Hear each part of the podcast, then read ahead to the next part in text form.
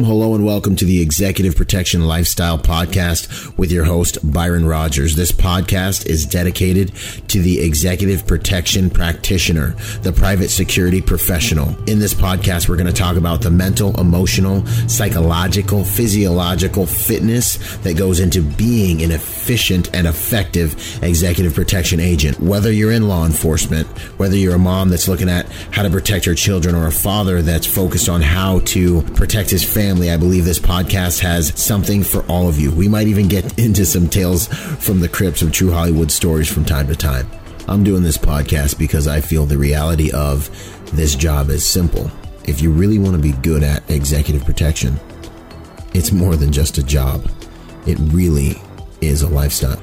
And those of you who've been in the game for any serious amount of time, you already know what I'm saying is true. So if that sounds interesting to you, Enjoy the show. Out.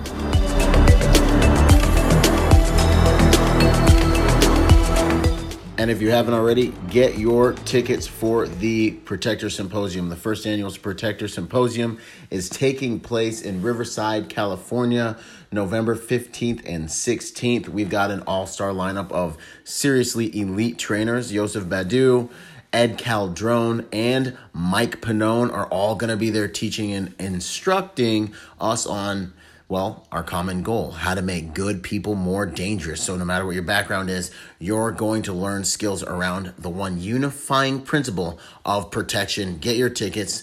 Uh, spots are going quickly. And remember, you're going to get over a $100 worth of value back in different things that you're going to get from our sponsors with your purchase of a ticket. Check the website out, Byron Rogers Motivation, for ticket information and to learn more. Out. Boom. Hey, what's going on, you guys? Byron Rogers here with Bravo Research Group, a private security company out of Southern California, executive protection lifestyle with another episode. I've got Drew Estell here with me today. Uh, definitely going to be a good interview. We're going to talk about some fun stuff and uh, I'm looking forward to it. How you doing, Drew? Good, man. I uh, can't complain at all. I'm excited to be on here and get to chat with you for a bit. Heck yeah! No, that's what's up, man. I'm looking forward to this. I remember kind of the first time I stumbled across your brand um, and what you were doing. Uh, another gentleman who owns a boutique private security company out here. Uh, named Charles Law was uh, we were doing some stuff cold and on demand drills at the beginning of a range day. That's what it was. Yep. And I was like, cold and on demand. I love this concept because it's the reality of the game. You know what I'm saying? Like, this yeah. is what we yeah. do.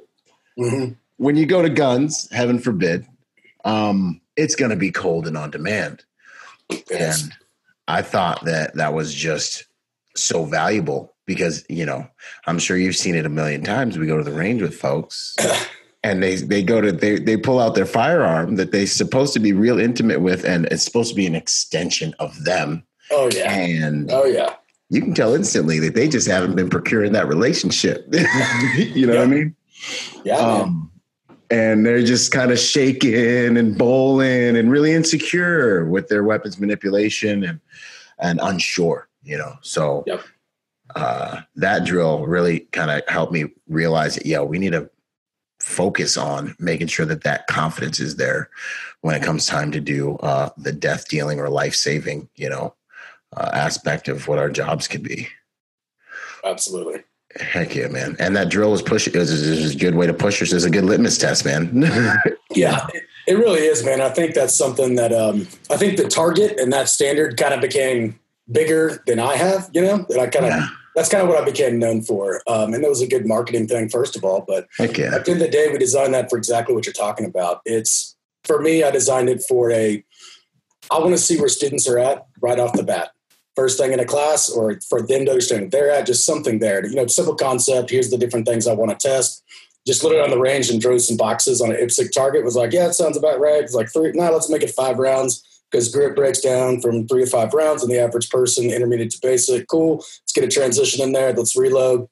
Easy to speed up, hard to slow down. So let's people see if people have throttle control and let's test it and put a time standard on it, right? But it's achievable. It's not anybody can make that standard. And from a cold start, I think if you're a competent shooter from a cold start, you've got your ducks in a row, you're mentally strong person, you're not going to let social stress or self-induced stress or you know the jitters get to you or something like that. You can step up, be confident yourself. You can execute that thing in nine seconds from five meters. If you do faster, great. But it's it's like all of life, and you know this, man. It's in the job. It's, it's pass or fail. It's a no fail mission. So you fucking pass it or you fail it. I yep. don't care if you can run it in 4.8 seconds with one miss. You missed. So, yeah. Like, congratulations. I'd rather you do it in five and a half, six seconds or seven or 8.99, you know, uh, and get all your hits. So, but Heck do that yeah. every single time. So, yeah, man, it's that's kind of where it came from, and it's been good. Uh, I see that thing all the time. check my phone, and it's probably like you have seven new, you know, little Tags bubbles and- on the IG, like little bubble, like you didn't mention. Yeah, yeah, yeah. It's just running the Bear Standards drill. And I'm like, cool, get it. Get out there and do it, man. Heck yeah. Bear Standards drill, y'all. Get after it. Figure out where you're yeah. at. Figure yeah. out where maybe you should be and uh, run that yes. trash cold and on demand. Yeah. Sure. Yep. Yep.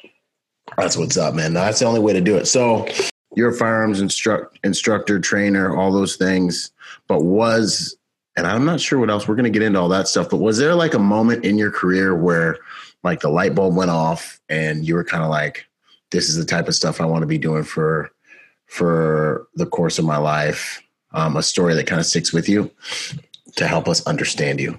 Uh, hmm, that's a good question, man.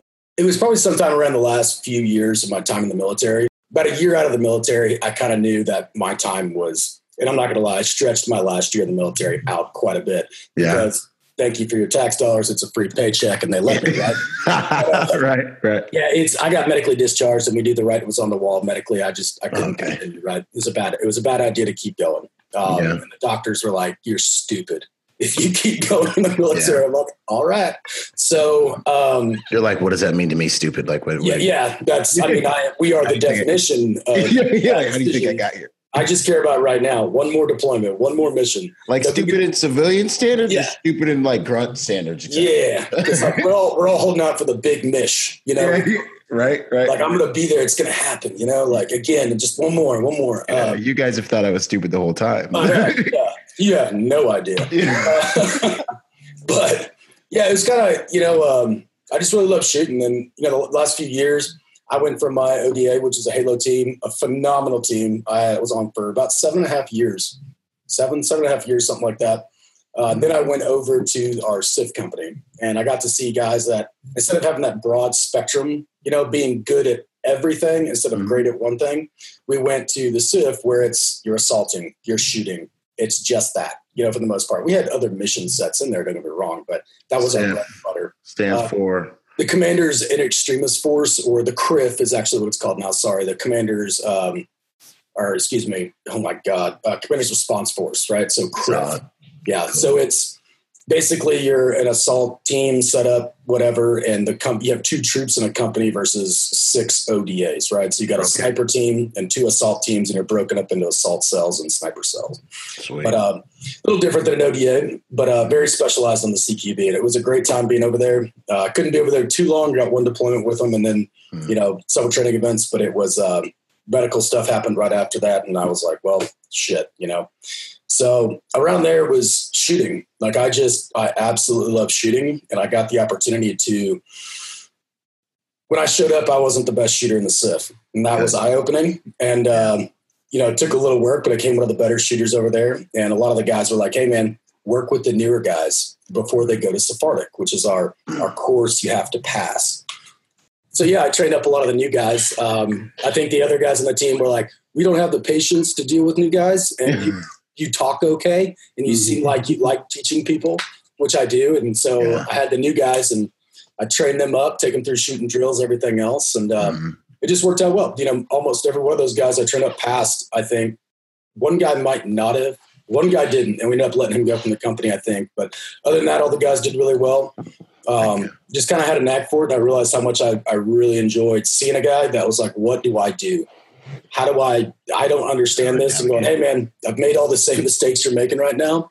Do this. Now do this. Now let's progress that. And I, I kind of got to cut my teeth on that. Um, then after that, uh, being on the CIF, when I left, I went and headed up the, a different program, which was like, it was kind of this giant excuse to carry a gun on base. It was called the Armed Sentry program, like for for active shooters, like Yeah, so yeah. SF guys carrying guns. And at the end of the day, it was just really good low vis concealed carry training for our Heck yeah. guys. So I was the manager of that program, and then I helped instruct it along with the instructors. And I just, man, I just like helping people because I hate Yeah. to see people frustrated, going, man, I can't do this. 'Cause the fact is, like, yeah, you can. I don't give a shit who you are. You you've seen some of the best shooters in the world. You would never know walking down the street that guy's the best shooter in the world. You know, and That's a true statement. yeah, like you can do this. It's it's simple concepts that are really hard to apply. You just got to figure it out. And I I just really love seeing those guys, taking them, working with them, and making them better to where they were successful. And I was like, you know what? I'm going to do this for a living. So I did. Heck yeah. Two things. Uh, I, that like I, I love everything you said about that. With with the not recognizing who the shooters are and who they're not. I got a lot more since I've been competing. Like I respect everybody, but like I got a lot more respect for Filipinos, bro. yeah. What the hell is? I was joking. in class. Yeah, it's the Asians and the Filipinos. Yeah, man. Like, and this is going to sound a little whatever, right? But Yeah. stereotypes. Something about math, being a doctor, violins, and like shooting. They Yeah. are just good at it. They're up in it, bro. I don't know what it is. Like the We focus. play basketball, but that's that stuff. yeah, They're killing Yeah. it, man. like Um, yeah, I mean, there's like a 20, 21 year old girl at my where I shoot, and she's smoke checking everybody. Her name's Claudia. Most people listening that are in the shooting community probably know exactly what I'm talking about. Ain't even trying to. I'm not even trying to keep up with. her. She's her tartar. She's cooking with tartar sauce. I'm over here trying to figure stuff out. But uh yeah man i learned a lot about like yo you can't really you don't know who's who in the zoo Yeah. um and then uh you're talking about watching someone get better and understanding you know that they can do it. And i, I that strikes a vein with me because i'm the same way man. Like because i remember where i came from with stuff. And so like really empowering people is something that just gets me jacked just because i just am like man if i can get up in here and do the, some of the things i've been able to get away with by the grace of god like i love seeing a person who doesn't well it breaks my heart when i see a person who doesn't see their potential. And then being able to experientially and explain to them like get them to a place where they see that potential and then they're willing to do what's necessary to earn that value that comes from unlocking that potential boom that stuff's awesome it you is, know. man. It's like we had um when I was in and were you, you in the military before? Or? marine corps yeah Marine Corps, that's right. I couldn't remember if it was Army or Marine. Mm. Um, I want to hold the Marines against it. I'm just kidding. I love Marines. I love Marine infantry guys. They are just they're Marines, dude. They're always getting Yeah. done. But that's what's they, um, you're probably like me. You got out, and it it was kind of like a, a a purpose or a motivation or a reason for like that mission. You know what I mean? Was kind of missing. You know, and I kind of saw that on the writing on the walls. Getting, I was like, what's going to be my purpose? yeah from I'm sure same with you. It went from helping our country and fighting for our country and at a large scale, that macro Mhm. scale, hmm and kind of shrunk down to now I can just isolate those individuals. And when someone comes here, I can say, "Hey, man, I'm going to give you or gal because I had a Mhm. lady in the class this last time. I have plenty of women that come.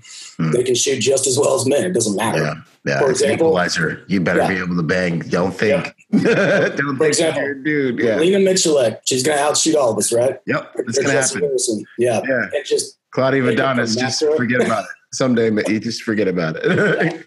So just go into that that purpose on an individual level and saying, all right, now I get to help just you and hopefully make a difference in their lives. And Yeah. that's the coolest thing ever. Like it it makes the you know the long flights, the up at four in the morning to drive an hour to the range in your hotel when you're on central time and now you're on East Coast or West Coast time and your hours are all jacked up. You get two hours of sleep a night. By the time you got home, you're sleeping all day the next day.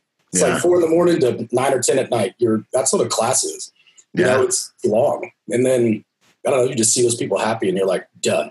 I made them five percent or ten percent better and they can believe in themselves. It's a really cool thing, man. Heck yeah. It's a, it's a, uh, it's more valuable than the money. The money, the fact that you get to do what you want to do is like awesome if you can get the money out of it to be able to sustain that. But like when you're unlocking those responses from people, it's validating your work, it's validating what you're passionate about.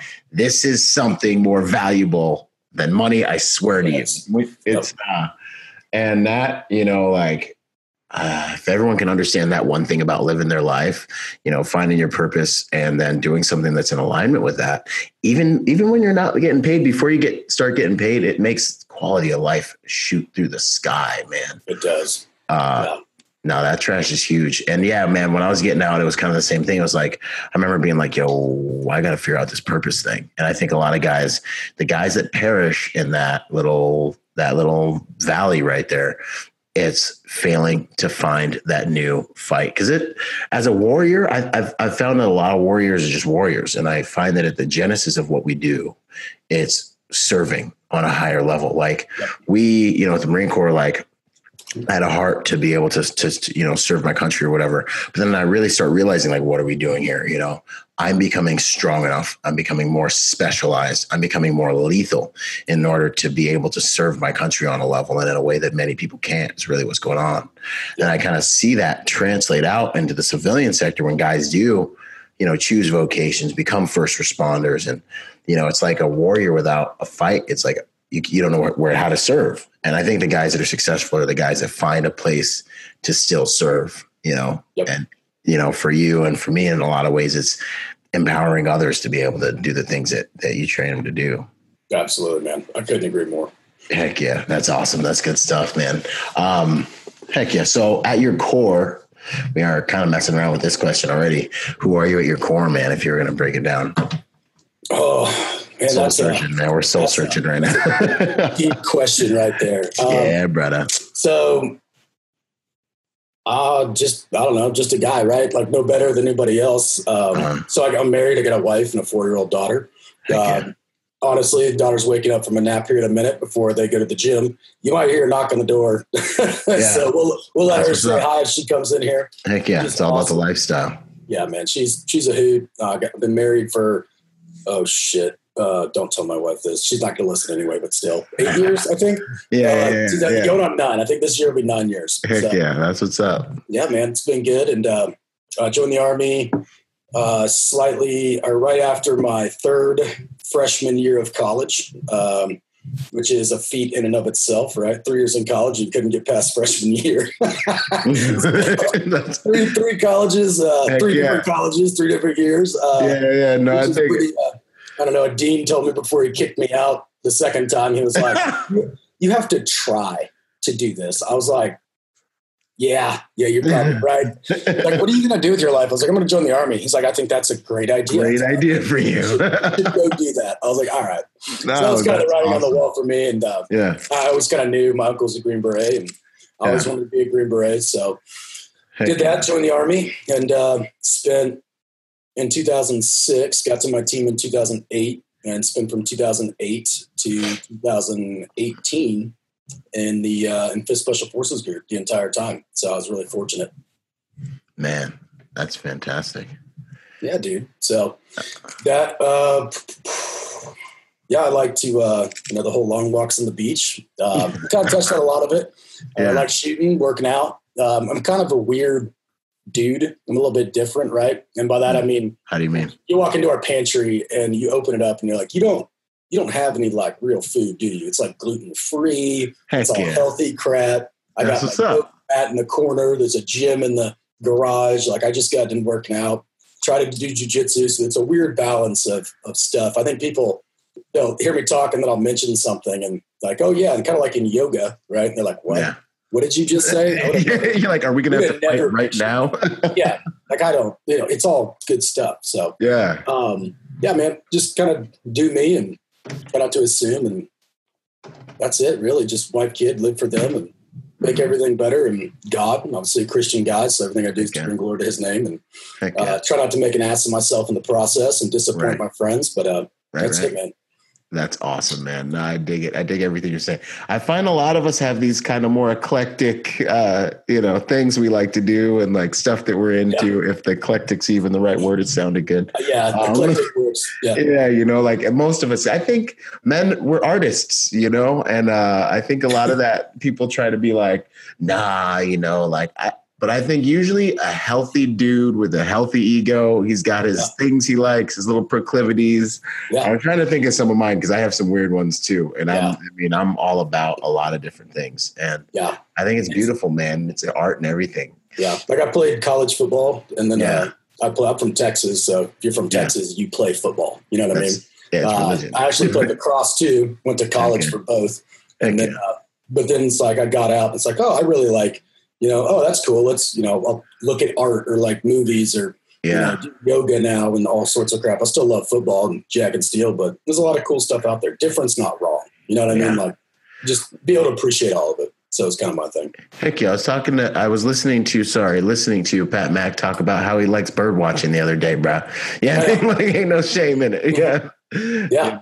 Uh, So- Some of the like toughest, baddest dudes, uh, we had a guy, we called him Captain America. He was a Yeah. support dude for us. He could not go SF because he didn't have a spleen. So he thought, okay, well, I'll go do even something, you know, like more, I guess you could say like a tier one unit. He ended up going to a Yeah. tier one unit. He was an operator over there. Uh, he was a direct like combat support guy for us. Um, I don't say his name, but this guy was an all American kid, right? Well, Mm-hmm. Right. You'd see him reading books in the corner. He's got like these weird sci-fi novels. You're like, what? This, where the hell did that come from? You know, Like, we're like protein, gym, and you got a damn sci-fi novel. Goosebumps. It's like, uh, I Harry just, I love the Lord of the Rings, bro. I like Lord of the Rings. yeah, yeah, yeah. Okay. That dude's a man amongst men, you know. He's just Yeah, a yeah, yeah. dude. It's Yeah. like reading sci- weird sci-fi novels, you know. It's his thing, and I'm like, all right, whatever, dude. You get BA enough, you can do whatever the heck you want. I had a buddy, Konstantin Yeah. Konstantinovs. He's a de- he's a power lifter. He's like famous power lifter. Yeah. One of the guys that like brought me up in the game of executive protection. Man, we are on some of the same details. He like taught me the ways of the samurai, right? But uh, the Jedi and stuff. God bless him. He's passed away since, but. He had this thing for little dogs, man.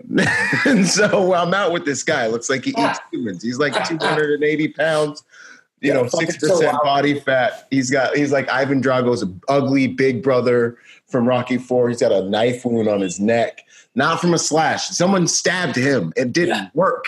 you know what I mean? Like this guy is the guy from Street Fighters. Walk, and he just like this over me, you know, and he sees a little dog, oh puppy, you know, and he like Yeah. comes in, he's grabbing the dog. The owner's like, don't eat my dog, don't eat my dog. you know? Like this guy, you know, he's and he, you know, he's one of the strongest men on the planet at one point in time. This Yeah. dude looks so gangster. Me and him were standing outside of a store in Beverly Hills doing our jobs with a client inside. They called the cops just because we were standing there on the sidewalk out front of the store that was getting robbed. But he loved he loved poetry and he loved little dogs. yeah. Yeah. Why? Because he can. He doesn't Because he care. can't exactly you know what? That's really what it is. It's because that, we that can't. guy's as confident as he wants to be. What are you going to do? Make fun of him? He's like, oh, I squat a thousand pounds. And I'm Yeah. right. Like, yeah. I'll, I'll read poetry all damn day. You know, right. I'll, I'll flip your car over too. You I know? wish more people could be wouldn't. like that. You know, like just yeah. quit caring about the image. Just you do you, man. Be Like it's all cool. Just do you. Right. So- Uh, no, I dig it. That's what's up, man. What would you say your mission is now these days? Oh yeah. Um, and you were you're coming out of the gate with some deep questions. With some heat, son. It's I that, know. that uh, psychology degree, bro. I know. I'm glad I I'm went and worked out. I got my blood flowing, got the endorphins going. Um, yeah, so my mission now, big thing is one, don't ever disappoint my family. At the end of the day, no matter what you do, they're the ones that are going to be there for, you know, ever. You know, I was going to have my daughter, I was going to have everybody else. And when she grows up, I don't want her to walk around and go, oh, you know who that is? And that's Drew Estell's kid. Oh my God, that guy's an idiot, right? I want people to say, hey, that guy brought value. Like wherever he went, he brought value. He helped people. He did the right thing. At the end of the day, it's for me, it's kind of like the mirror test or the rocking chair test. You've ever heard those. Like at the end of the day, you got to be able to look yourself in the mirror and say, did you do everything you could have done today? Did you make your family proud? Did you make yourself proud? Are you ashamed to look yourself in the mirror? And my thing is like, I don't want to be that person. The other one, the rocking chair test, you know, when you're an old man sitting on that rocking chair in your front porch in your living room and the, the grandkids are sitting around and they go, Hey, grandpa, tell me about this. And you're like, Oh, yeah, I remember my time, you know, and here we go. We could be back in my day, you know, Yeah, and it was yeah. hard. You know, we didn't have, you know, optical holographic projection, you know, Yeah, with iron sights. that just shot where we looked. Like we actually had to point the gun, right? Like whatever it may be. Like I want to mm-hmm. be able to, like when those grandkids are there, to be able to tell them stuff that I've done, not because it's bragging, but I want to, you know, contribute, inspire them. You know, like to say, "Wow, Grandpa did this." You know, no, he's not exactly the tallest dude in the world. Looks old and wrinkly now, but like, look at him. Like he did this, I can do this too. Whether you're, you know, it's my daughter, grandkids, or boys, girls, like, I don't give a shit. We're all warriors in a different way. So I just hope that I can set an example in my life, do the right thing to make those around me proud. That they're always proud to be around me and be associated with me. You know, those people that walk around and like, oh, I don't want to go over here because this person thinks that or, or whatever. Like that is not the way to live. At do all. the right thing, do it all the time, and good things will come, man. Like people see that over time. Otherwise, you're just you know bottle rockets, right? They take off, never hear from them again. Like Yeah. I don't want to be that person. Long term success, and you know, obviously, uh, you know, bring glory to God and all that stuff, and Yeah. do right by my family and my friends. So people say they're proud to be associated with me, and that's that's really it. It's trying to help as many people on the ways I can. Help people. Yeah, that's Yeah. the mission, man. Just do the right thing and do it well. Yeah, I keep hearing contribute, man. You want to contribute Yeah. heavy, make good contributions and Yep. stuff like that. That's a good word for it. Heck yeah. No, I, I've been kind of soul searching with myself and the stuff and why I'm doing stuff I'm doing. And um yeah, brother, that's the same thing here, man, too. Is like I don't want to I don't want the grace that's been shown to me be in vain. That's really kind Yeah. of main drivers for my behavior on one level, you know, knowing that I've been blown the heck up in Iraq and Yeah. shouldn't be here. you know, like yeah. taking the IEDs I took and stuff by the grace of God, and then all this the trash that happened there, and then also just you know, you look out the window. This trash is a miracle, bro. you know what I mean? Like, yeah. it's I could go for another thirty minutes about how much of a scientific, straight up, just uh, all we have is hypotheses and postulations about half this trash, dude.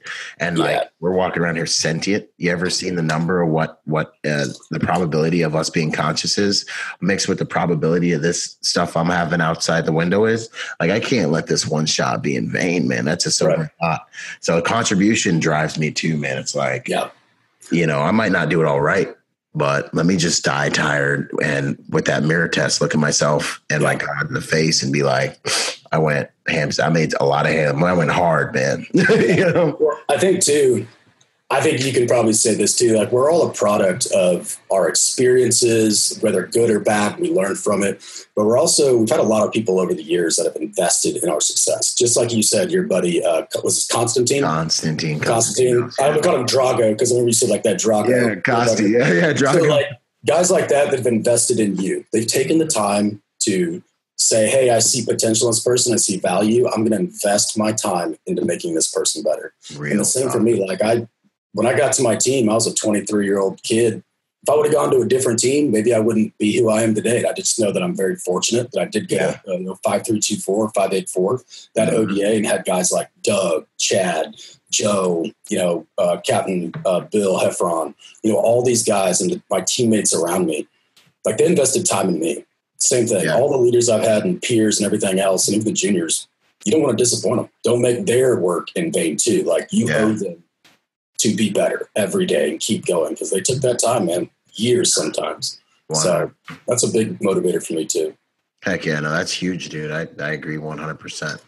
And also carrying on that legacy, dude, that they like took the Yeah. time to try to like, like you got, you got jersey, you got, you got people's names on your jersey as far as I'm concerned, you know, Yeah, if you come from a lineage that you're proud of, you know, like Marine Corps, that trash follows you around forever. You know, like coming from where you're from, like, nah, man, like I mess up. It's not just Byron messed up. It's Byron messed up. My company, Bravo Research Group messed up. you Uh, just my made the Marine Corps look right? bad. Yeah, exactly. I, me one. Yeah, I mean, Yeah. you know, You represent the Marines now. Same Yeah. thing with me. I represent SF. Like you Yeah, said, dude. do something stupid. They're like, Yeah, oh, it's an SF guy. Fuck yeah. Yeah. Like, oh great. There's a thousand guys that I just disappointed and made them look bad because of my one action. who worked really hard to get there. And now it's even more like you can zoom it out even more. You know, I mean, you're on an EP detail, you made your client's reputation look bad. You zoom out again and your company, whatever company you're working for, zoom out again. Now there's another black guy on the news acting stupid. There's a Caucasian male acting stupid out there. You know I'm? Like, oh no, here you know. So you got considerations. Oh, there's Yeah. toxic masculinity. You know what I'm saying? Because Oh yeah. cool and stabs him on the back of a cab because he's having a bad day. Can't do it. You know saying? Anyway. Yeah. And everybody in this industry or this lifestyle, I guess you could Yeah. say, that's listening to this, you represent all of us. Right. If you're that guy walking into Starbucks with your high point on your hip and a fucking AK strapped to your back upside down with a magazine in backwards or some bullshit, like you're a meme and you You're a represent meme, all of us. Yeah. Like, thank you very much. You know, conduct yourself accordingly because the Yeah. actions of one will affect many. And it's That's that's it's detrimental. a lot of detrimental. weight, man. I don't think people realize it, but you know, just do the right thing. You'll be fine. Yeah, dude. Because there is nothing, nothing worse for the shooting community than when somebody, some shooter out there is doing something stupid, and we're all like, because they're trying to take all our rights away on the strength of one or two uh, stupid people. I mean, a lot of these laws come from like, who made this law have to even be a thing? You know I mean? So yeah. you guys get good training, make good decisions. Yeah yeah, rookies buy hardware, professionals, intelligent people invest in software. You know what I'm saying? So get some good stinking training, man. Absolutely. From this guy. This guy does good training. Favorite quote, mantra, anything like that? Saying. Oh, man, I you know, I've never been a real big quote guy. Um, okay. Ah man, dude, if you'd asked me 10 minutes ago, I probably could have told you mantra. Okay, you know what? I'll take that back my team sergeant uh, one time. So we were in Afghanistan in 2012, and that was a really good deployment for me. Uh, I was a E6 staff sergeant, and I was filling the job of an E7, which is our Fox, our intel guy in the SF team. Mm-hmm. I pretty much got the job about a week prior to briefing the command on this deployment because our Fox he had some some issues, family stuff, he couldn't go. So mm-hmm. our team sergeant said, "Hey man, you're the Fox oh, but this is Friday or Thursday. And he's like, by the way, Monday, you're gonna, by Monday, yeah. yeah you're going to brief the group commander on our entire plan. I was like, oh, okay. No big you know? deal. I'm gonna go have some beers. Hashtag NBD. I got this. Right. Right. So on that deployment, whatever was good, um, it was a kind of a leadership role in a way because I was responsible to make sure everybody knew what was going on, threats, everything else, and preparing the team for that. So during that deployment, um, we had uh, some CSTs attached to us, cultural support team, basically women, you know, attached to SF. And they were good. They did a good job at what they were supposed to do. They integrated in the team and everything else. And I remember we were doing a mission one night. We're trying to set up like an ambush or something on these guys that were trying to blow up like a radio tower, or whatever. So we're talking about setting up an ambush and waiting for them. Mm-hmm. Long story short, um, so we had the intel on it, and they were looking at the task order and somebody got upset, you know, like, hey, I'm not gonna say who it was. It was a man, woman, team guy, support dude, because we had some uh, infantry and tankers attached to us to help us out. So there's mm-hmm. 20, anywhere from like 20 to 24 people on our base at one time. That's it. Like we had three towers to guard every night. There's 20 to 24 of us. Like, you know, we yeah. had eight, 18 guys and the rest were all support. And mm-hmm. um, we were like, great, better big boy rules. Like, get your shit on. Like, we're going to have yeah. to, you, you know, you're not a private anymore. Yeah, no one's wiping um, anyone's butt out here. Like exactly. it's just not how we're doing it. Yep. So we're looking at the task manpower for it. yeah, exactly. So looking at the task org, we're going over something, and, and, somebody was like, "Hey, why aren't I on the mission? Like a task org, like I should be on this mission." Blah blah. And my team sergeant, and you know, right for them, they want to go out. And the yeah. team sergeant Doug, um, he looked at him and he says, "What's our mission?" And they were like, "Well, it's to do this." He's like, "What's your job?" He's like, "Well, my job is this, this, and that." He's like, "Okay." is that here on this mission? Got kind of quiet. Crickets. Like, well, no, but I can do it just as good as everybody. I'm like, and Doug handled it really professionally. He's like, and all I said was, mission drives training, mission drives task order. Like, the mission is all that matters, is accomplishing the mission. So yeah. our task org is put together. We put the best people on the field that are mm-hmm. there to accomplish that mission. We are training. Whatever we do in training is driven, whether we want to do it that way or not, for our mission. And yeah. mission drives everything. Everything's centered around the mission. So I've always remembered that and been like, what is my mission? You know, what is it? Whether it's training, whether it's getting people to success. Like I don't, I'm not like a, like some people are really academic, like reader types. Like that's really not my thing. I do audiobooks, but I went out and read books, right? like audiobooks yeah. are great. But you get the books. content in. Yeah. So I'd go talk to our uh, guy group. Uh, Seth, he's like he's a doctor. He's a human performance coordinator. He's a mental guy, right? He's got a doctorate in that stuff. And said, hey, man, what, what book should I read to get better? So he handed me a book. I read it. Cool. How can I apply? I wouldn't normally read this shit, but how can I apply this to getting better? My mission. Great. Another book. Read this. Who can I look for up to that is doing this well that I normally wouldn't, right? Step outside the tactical industry, sports, performance, or whatever, or teachers. Great. Learn from them. All that matters is the mission. Mm-hmm. Mission drives task org, mission drives training. And I've always kind of remembered that. And I think that's a good quote. And when people talk about, so, so take it just simple, right? People in classes, I send out a questionnaire because I want people to know, I want to know what they've been working on, what their, yeah. their goals are, what how the problems they're having. And then I kind of group them on the line not necessarily in their, their ability level per se. It's a little bit of that, Mm. but mostly like if you're having this issue and this is what you're working on, this is your mission. Then when I tell you something, I can save time and go, hey, you to the left, you to the right, y'all right here, listen up. And I can put information out to like three people versus just one and have to run down the line to talk to somebody else. So I know who's who.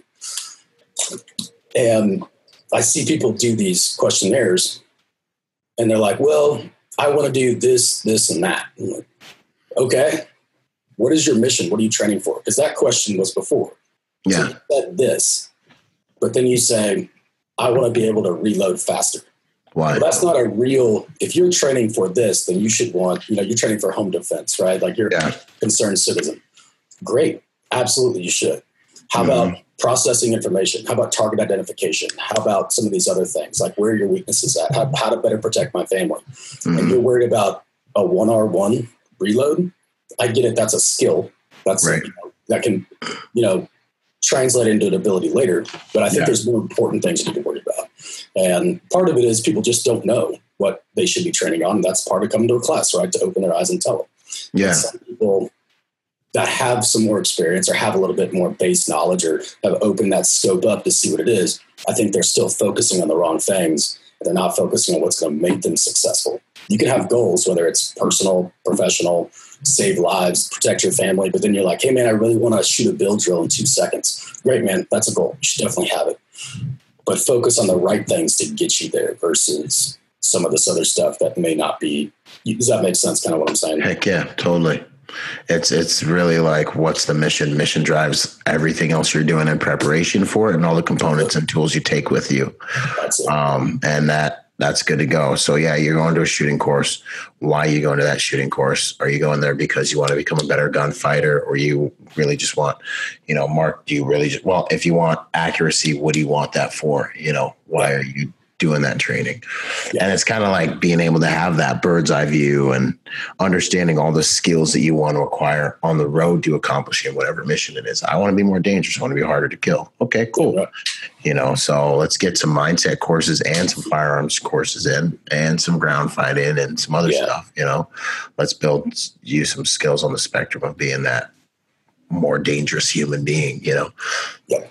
That's what's because a lot of people are like i want to be harder to kill i want to be able to defend my family so i'm gonna go buy a gun well homie you're like at bat right now you didn't even make it to first base you know what i'm saying What I need, like I had a question today. Guy was like, "Hey man, so I was looking at buying a gun, right? You know, for this." He's like, "I don't know how to rifle, this and that. You know, Yeah. rifle for your course." I'm like, "It's a rifle course. Yes, you need a rifle. You know what I mean? yeah yeah yeah, Of yeah. course.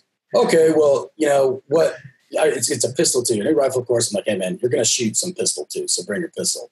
He's Yeah. like, well, I was looking at, I got this, but I was looking at buying this other gun. Which one would be better for your course? yeah dude, I don't care if you shoot a 40 cal, a 45, or a 9 mil. Bring the gun. Your weapons. gun. Like, well, I was thinking about buying this FN, you know, 45, whatever. Cool, man, great gun, whatever, dude. But that's your focus is which gun you should buy yeah because you think that's going to make you successful in the course. How about instead, like, what do I need to? And I love when people ask me this. Like, when Mhm. people ask me questions, like, I love when they ask really good questions. Leading up to the course, what should I be working on? What should I be focused on to prepare myself to make the most of your course? Like, I get that question a lot, and Yeah. I absolutely love it because I'm like, great. Hey, let's talk about where you're at. And I'll go down the rabbit hole. Like sitting there, we're supposed to be watching a movie, like a TV show with my wife before we go to bed. I'm just like texting away, you know, or emailing. Someone's asking me because I'm excited for this person. Yeah Like, okay, cool. Hey, man, try fire this. Make sure this is down right. I'll work on the rest there, but make sure that muzzle is right where you want it to be. You have that awareness, right? And when you put that gun on target, the sights go where your eyes are at. So just nice, smooth draws, nice and crisp. And I've even taken a video and sent it to guys and be like, hey, man, here, do this, do this, this, and that. Here's this target. Just follow this and make sure when you pull that trigger, the bullet will go where your sights are at. So even Yeah. through dry fire, just one handed putting that up, pull that trigger, click, you know it's coming straight back every time. You got your different reference point, whatever it may be, and you're Mhm. good to go. If you do that, man, I'll handle the rest. But if you can do that before you show up to a course, dude, you're gonna have it's gonna just we're not gonna have to worry about that, which is half of the problems that we see at the course. yeah Now we can really We can get rock run. and rolling. Yeah. Yeah. When guys like, what gun should I have? You know, like, should I buy a new gun? Would it be better? I'm like, what gun? You do not have a high. If you don't have a Hi-Point, you're fine. I right don't care if you show up a World War II, 1911. Yeah let's do this. You know. Yeah, no, I dig it, man. You can tell a lot about where someone's at by the questions they ask. Yeah. That really tells you where the person's mind's at. And yeah. there's really no shame in your questions. Never be ashamed to ask the right. question because you are where you are. Yeah. They don't know that that's, they're like, oh, it's okay. You know, I'm polite about it. Like someone asked me, I'm like, hey, yeah. maybe this should be the focus, not that. Like, I understand. Yeah. Like we all, because we know we once we didn't know too. Yeah, know? like I'm i like, had to go find it. Magwell. right? No, yeah, yeah, yeah, yeah. And I got a buddy who I ask all my dumb questions to, who's like my gun, like my gun guys. Like I got my guys in my crew that like read the Soldier of Fortune magazines and they're going through all the articles. And, like I ask these dudes a question and I know I'm getting the answer back and it's like been researched. They've been yes. in the chat rooms. They're like my gun tech guys, you know? Yeah. Uh, but uh nah man, it's you can tell a lot about where someone's at in their development. But a good trainer like you and like someone who's, you know, I think well well adjusted just knows, hey, at one point I didn't know. Yeah, I did the same thing. Like we, we get it. You know, it's frustrating, but you can't get mad at somebody because you yeah. did the same shit. You, you couldn't right. shoot for crap. Like you could shoot just barely a little bit, and you felt good about yourself. Yeah. So you're like, oh, all right, I have three hundred dollars this month. I'm gonna buy. Okay, you go on the Zev website, and you're like, ooh, this you know, that one titanium, that titanium firing, that striker, that firing pin. That's gonna that's gonna be make me that's gonna god. be the difference in me shooting better. You know, or that titanium guide rod. Yeah. You're like, oh god, like there's a place for that stuff, but yeah, I wish I would have just spent on more ammo. You know? Yeah, yeah, yeah. Better, better training. Yeah, I'm saying smarter. Like, training, man. So then, straight up, the the question: tactical background, A to Z. What is your background? So I was in uh, Fifth Special Forces Group from Sweet. 2008 until 2018. Uh, right, out, right out like 10 years, give or take. I have to add up the months or whatever. But um, so did that. Uh, I was on a Halo team for seven and a half of those years. Um, I went to the CIF CRIF that we talked about for about a year and a year and a half, maybe two years, something like that, um, where I did the deployment with them, trained up, and I was on uh, Bravo cell over there, over in Troop One. Um, after that, I went to uh, take over. It was kind of writing on the wall. It was like, "Hey, man, you're broke. Like, we need to get get you the TBI clinic, all that kind of stuff. I need to work some stuff up, stuff out personally." Had to, had to raise my hand and say, "Hey, I, I'm sorry, guys, but I, I, need to do this. Like something's yeah. not right. Um, yeah. yeah. take a knee for a minute. Um, yeah. So did that, and they they pushed me over to the Armed Sentry program, which was a good learning experience, mm-hmm. especially being able to see that training. Where uh, like we went down to the ALERRT program at Texas State University, um, an entire class of just SF guys which was a huge surprise to the instructors. They were like, wait a second, how many of y'all are in the military to SF? And like everybody but like one guy raised their hand. They were like, what the fuck? like, we've never had this. No one told us. We're like, yeah, I'm the one that put it together. Uh, so, surprise. Wow, uh, peekaboo. yeah, like it was cool, man. It was active shooter, uh, train the trainer. So, certified, we all got certified in that little stuff. And uh, it was a good experience. So, did that and helped run, manage the program. I wasn't the the lead instructor because that fell to our instructor cadre, the CEFAL committee. But I helped instruct when they ran the course. But they were overall in charge of that, and we made up some good recommendations. My buddy Steve was the uh, head instructor over there for fifth group at the time, and uh, he's a phenomenal instructor. And I worked hand in hand with him and helped him do the courses. Uh, so through that, I did seven deployments: uh, three to Iraq, two to Afghanistan, um, one that was like, oh, I'm not a, a, combat deployment. It was a JCET deployment kind of thing to Jordan, where we basically did a training event with uh, Jordanian Special Forces at Kasada, the uh, special operations big training complex they have. Yeah. Uh, so it was really cool. We got to work with the um, Prince uh, Amir Hashim, or Amir means Prince, so Amir Hashim. Um, it's like saying chai tea, right? It's the same damn word. Sorry. Yeah, yeah, yeah. Uh, no worries. Hashim, Amir Hashim, whatever. Uh, we worked with his company. He's the king's uh, youngest brother, uh, special operations guy.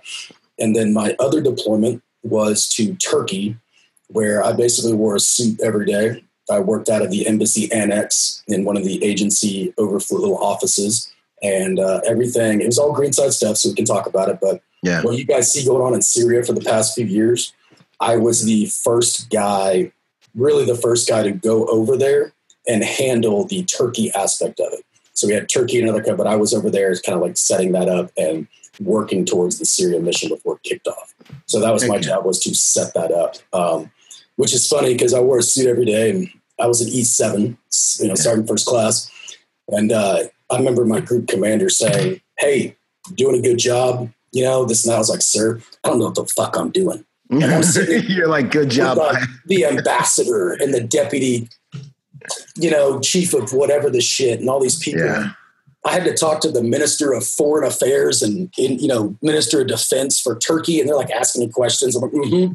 yes, sir. Yep. Uh-huh. Yep. Here's the answer. Like, you know, I'll get back to you on that. I'm walking out, like calling people frantically on the phone. Like, what am I doing? I should not be talking to these people. You know what I mean? Yeah.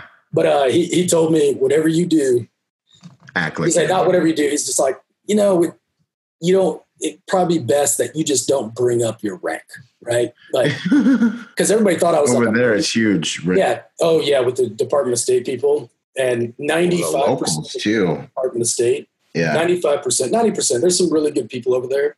Uh, but the rest of those 95 or 90 ish percent, whatever, are uh, complete pieces of shit.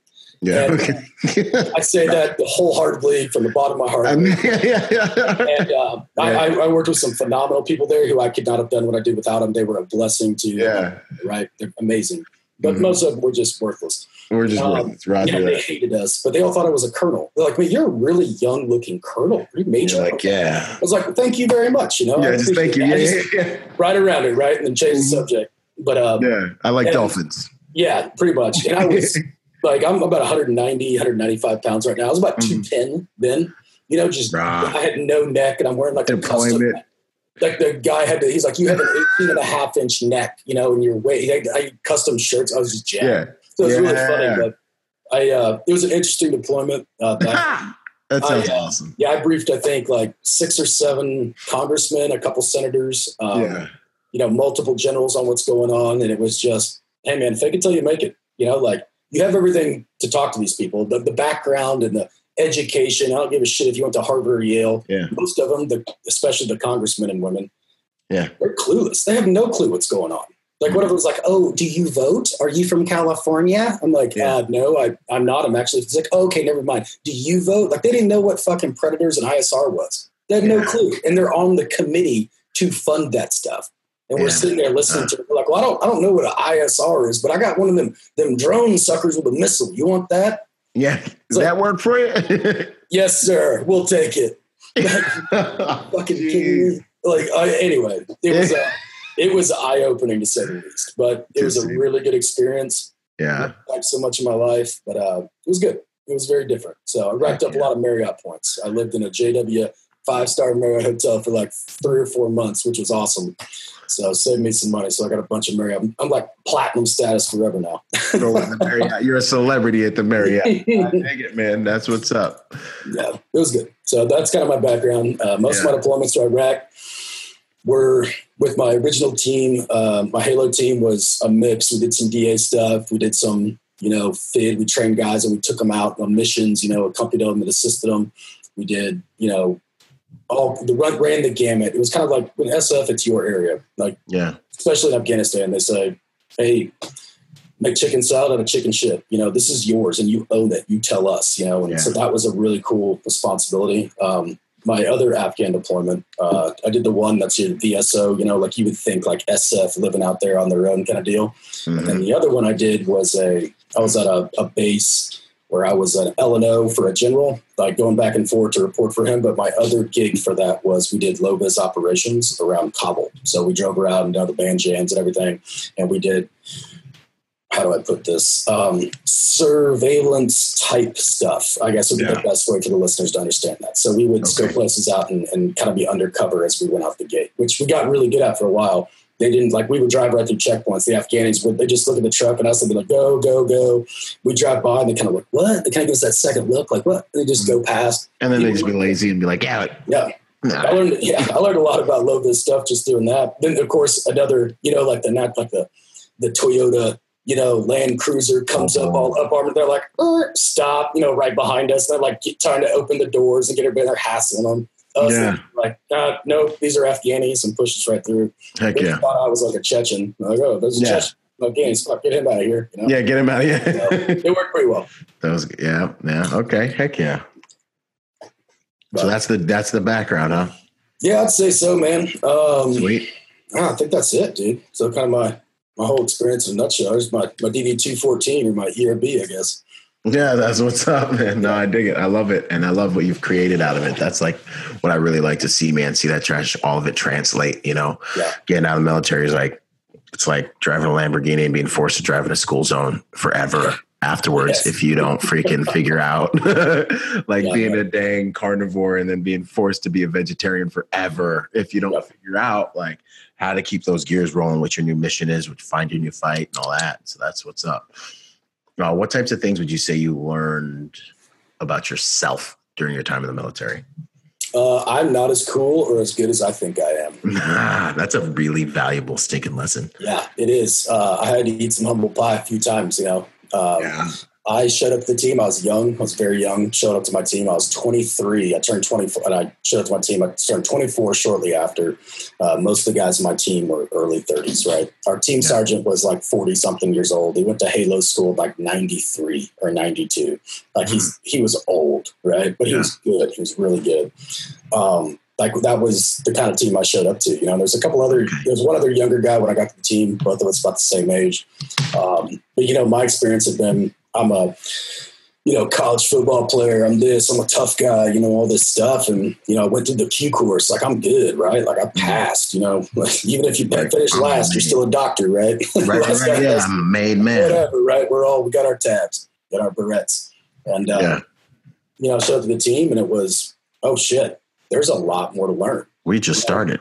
Yeah, we did. And, you know, there's all this stuff on the team. You got to learn your job. And these guys have different jobs. And we're all shooters first, you know, all Green Berets and special operations, special forces guys first. But you all have stuff that you have to be able to contribute. And, you know, realizing that, it was like, oh, how about I just shut my mouth for a bit, you know, Yeah. and, and realize I don't know everything.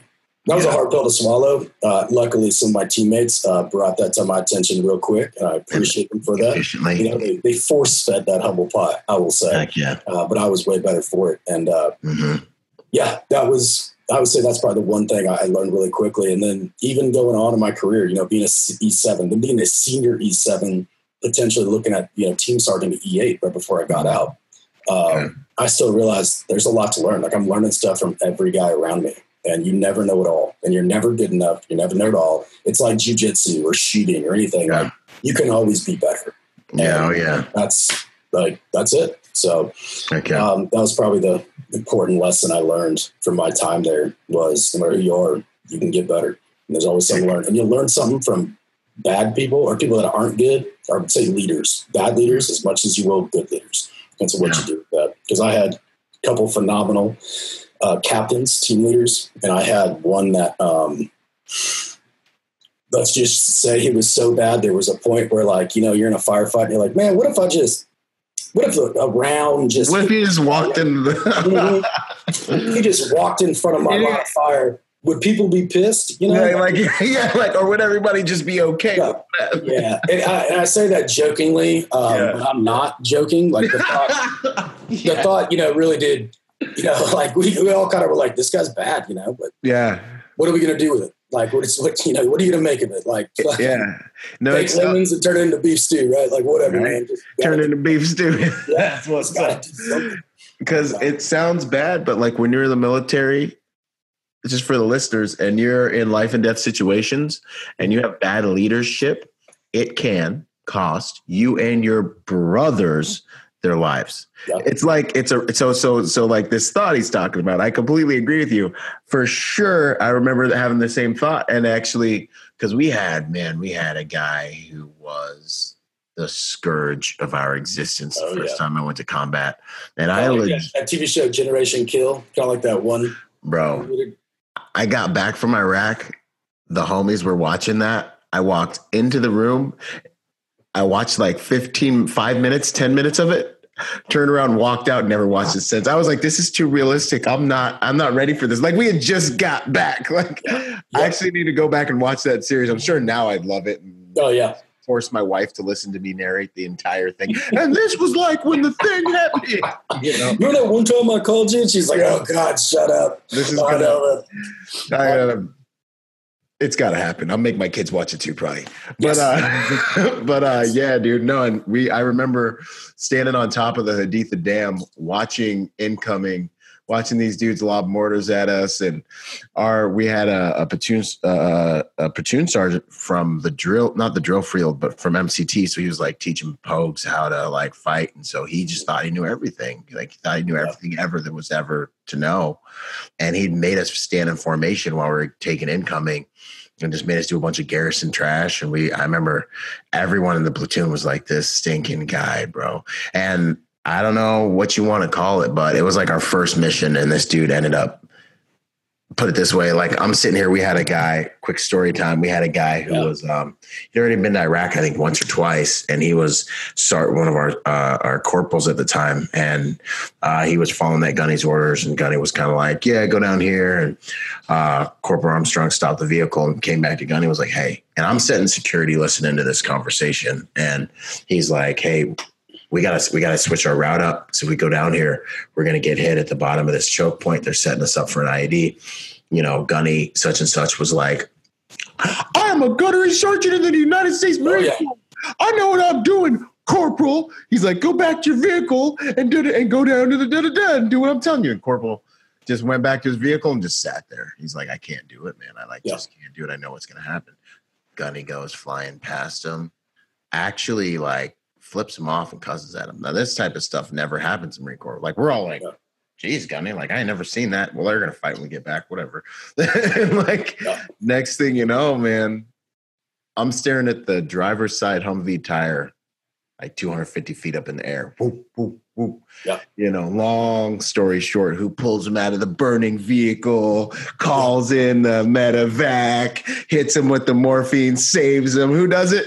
Corporal. Corporal Armstrong. it was uh, none other. You know what I'm saying? Karma's a beautiful motherfucker. Oh man. And so we're, you know, fast forward a week or so, we're all back and and morale in the platoon went skyrocketed. Right we're like, you know what I mean? Like we can just be in combat without all the other crap. And I just remember, and this was a lesson in leadership. Because I remember watching the uh, the guys come back and, hey, this is what's going on with Gunny such and such, and our platoon sergeant stops him. It's like, is he dead? And they're like, no. And they're like, is he coming back? And they're like, no. He's like, good to go. Thank you. He's like, that's all we wanted to know. You know what I'm saying? And we went on with the yeah. mission and you know, it was a good deployment. Um, so I, anyways, I say all that to say, I understand what you're talking about. Yeah. Yeah. And not that it just caveat, because I know someone out there is probably, oh yeah. my God, he was going to shoot his captain. No, I wouldn't shot the guy.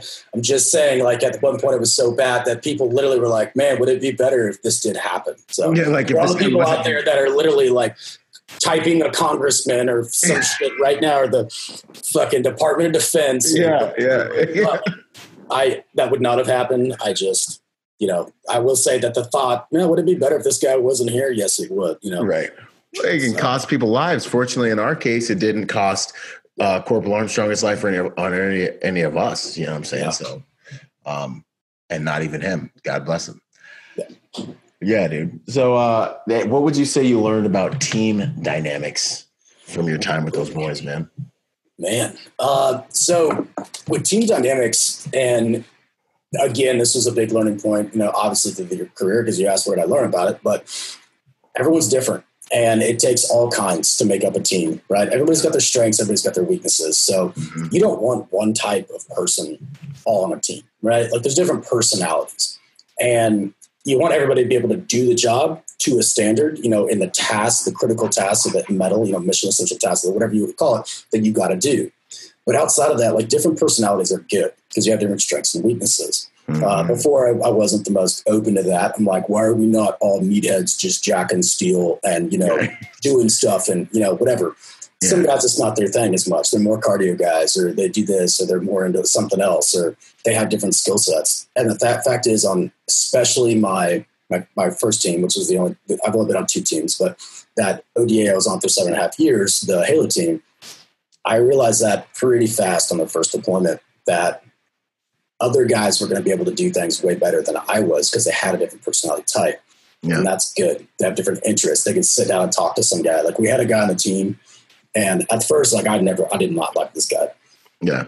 I didn't even call him by his name. I gave him a different name. Didn't call him by his name. I was like, I'm not calling you your name. I, yeah, yeah. like, Different whatever. name, Cocker Spaniel. Yeah. I'm And calling that- you Cocker Spaniel. Yeah, it's Fight me. Fred, Fight me don't like, it. yeah, I call him Fred. His name's not Fred.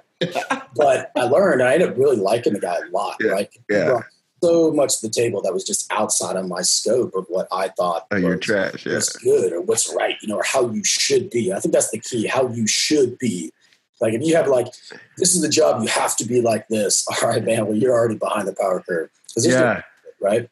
This guy could walk into a room, anyone. It doesn't matter if you're foreign, if you speak English, you're a man, Yeah. woman, no matter what. This guy could go to downtown. And he's a like a kind of a nerdy looking dude, but he's you know he carries his weight. He's in shape guy. He can do everything and that stuff. Guy, shit. He just didn't look the part on the outside per se.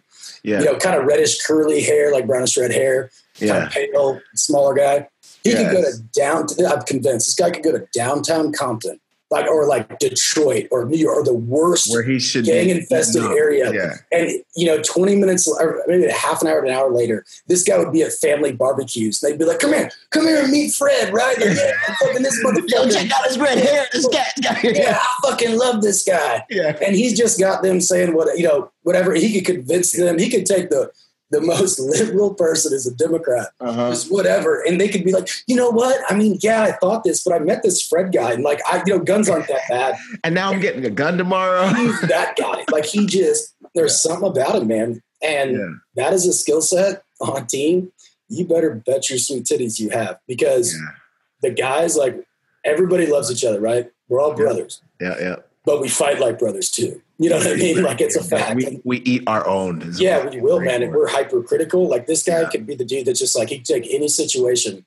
Guys are getting worked up. Well, no, it's got to be like this. Hey, I can't believe they said this, and he just like, man, you know, really, if you think about it, you know, is it that bad? Because now we can do this, and he always find that kind of positive lining and kind of make Yeah. humor out of it. And Yeah. everybody would be like up here, just you know. Ready to, ju- you know, just boiling over, and by the time you know, within ten minutes, everybody's like, "Yeah, you know, you're right, not so bad, right?" So he, Pass oh, the guy like you know what I'm saying? yeah, he didn't fit my mold, you know, Yeah. what I thought. And then after a while, I was like, oh shit, this guy's dangerous. Because I remember like I'd be talking Because to he had that voodoo and trash, Yeah. man. and I, I'm like, I'm like, I decided I don't like you. Yeah. We'd be talking for a few minutes. I'd be like, yeah, you know, anyway, I'd go, whoa, hold on. No, hey, hey, hey, hey. you're doing it to me, you know? Like, but hey, man, he's a, he's a great dude. He's a great Green Beret. Like, Yeah. he's good at his job. He does all this stuff. He just don't have a mold, man. Like I had to learn that. It takes all kinds of personalities in a team. You need that to make a team work. So when people are, if you're only surrounding yourself with the same type of people, you know, if all your people are the same type of guys off of, you know, what you're envision, you know, SEAL team on CBS, right? Well, here's a fact, man. You need a little Big Bang Theory in there too. You know, because like those guys got straight too. Surround yourself with different people. Like it's good. Teams need that. And that's you still have to meet those requirements and be able to do the job, you know, to a standard of that really high level and continue to push each other to get better.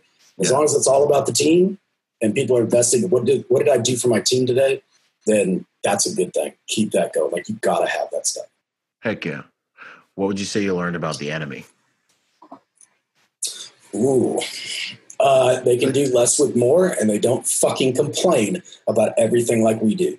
Guys continually, and this is everywhere, it's just our culture, right? Like, well, I don't have this, so I can't do that, or I need this to do that, or I need blah, blah, blah, or whatever. This dude is in there with a AK from, you know, the Cold War, you know, when the Russians invaded in flip flops in the middle of winter, climbing through the snow to shoot you in the face. You know, because he doesn't care.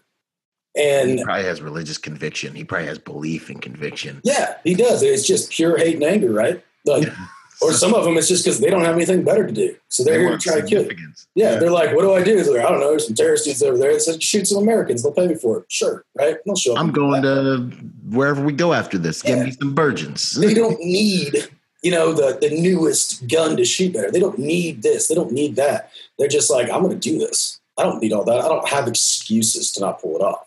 And that's one thing I learned about not not all of them, but like those good fighters you see, like they didn't. Oh, Chestnuts. It takes a lot, man. yeah. It takes a lot for a dude in flip flops and an AK to go, "Hey man, let's go kill some Americans." And I say this from a point of like, it's kind of hard to say, right? Because we've had a mm-hmm. lot of Americans die. That's kind of a morbid thing. But Yeah. for that guy to say they have air support, they have lasers, they have million dollar equipment, they have more firepower than anybody else, they're the best trained guys in the world, and they say, freaking I don't give a fuck. you know, and I got they're- flip flops and. And I am me. I'm going to go out there and take it to them. Mhm. I'm not going to have excuses. And Yeah. a lot of those dudes, like, that's they're continuing to fight because they just don't have excuses. Yeah. I see it constantly, man. And you do too, whether Yeah. it's students or whoever. And I will say the majority of the people I get as a student, they're showing up because they want to be there. So I think Yeah. we're really lucky and with students and people or people that are showing up to training, they're there because they want to be there. That is way different than the military, right? Like it is mandatory fun in the military. Here they're investing their time, money, effort, and focus into going to this class. So we know they want to be there. Heck yeah. But seeing a guy that doesn't have any excuses and will get it accomplished, that was a big deal. And um, my so Steve, I talk about Steve a lot. So Steve from I have two Steves. One Steve is a guy that helps me AI my courses. Steve Winiger is a former SWAT cop, great dude. Uh, but I mentioned Steve, the other Steve already. He's from fifth group guy. He's on the head. He's the head instructor at SFAUC for a long time. Special Forces, Advanced Urban Combat. They teach multiple courses. So Steve would tell a story. He would say, "Who's the baddest dude you know?" So Byron, who's the baddest guy you know? Baddest isn't like, dude, that guy makes me think for a second, like, I ain't gonna mess with that dude. Like, I gotta bring my A game. Like, Like I'm shooting this guy. like like Yeah. like I'm gonna try Yeah. to shoot this guy. so, Like, can- so Steve would say, who's the? He would ask him, who's the baddest guy you know? yeah. We all kind of think about it, and Steve would say, that for me, that's my dad. And Steve is like a redneck from uh, Arkansas, but he's like Yeah. half Asian. So it's kind of funny. You see him, and then he's like, "Hey, man, you know, talks like this. I was gonna dip it." And you're like, "But you don't look like you don't fit my you know, thing. he's like a half Asian, a little bit. You know, he has a, a darker skin guy, like Asian, Hispanic or something. It's weird. His He's a race shifter. I, one of my best Yeah. friends is a half Asian, half white guy. Yeah. And the white guys think he's a white guy. The Mexican guys think he's Mexican. Exactly. Like So he's Filipinos he's, like uh, him. he's got Asian last name and everything. So he's Mm, talking. okay. He said, "For me, that's my dad." We're like, "Okay." He goes, "Man, my dad's the baddest dude I've ever met." He's like five foot two, Asian guy. He goes, "I would not fight my dad to this day. He will tear me up." And he said, "Why? You know, whatever." He goes, "Well, why?" He goes, "He doesn't have any excuses. He doesn't hold back. He's not going to say, well, this or I need this or whatever. It's just if it's on, my dad's going to take it to me." He goes, "So I listen to my damn dad." He goes, "That guy's like fifty something, sixty years old, and I'm still terrified of my dad." That's the enemy, right? Yeah. So you say, what do you learn from the enemy? Like, there's always that guy out there. Like, who's the, and when we take that to training or that motivation for what we should be doing, ask yourself, who's the baddest guy you know? Or the evil twin analogy, right? Like, that was Yeah. a pretty popular one. So the evil twin, like, what would your evil twin be doing right now? He would be making excuses. He'd be working out. He'd be shooting. He'd be focused doing this drill. He'd be doing everything he could to kill you.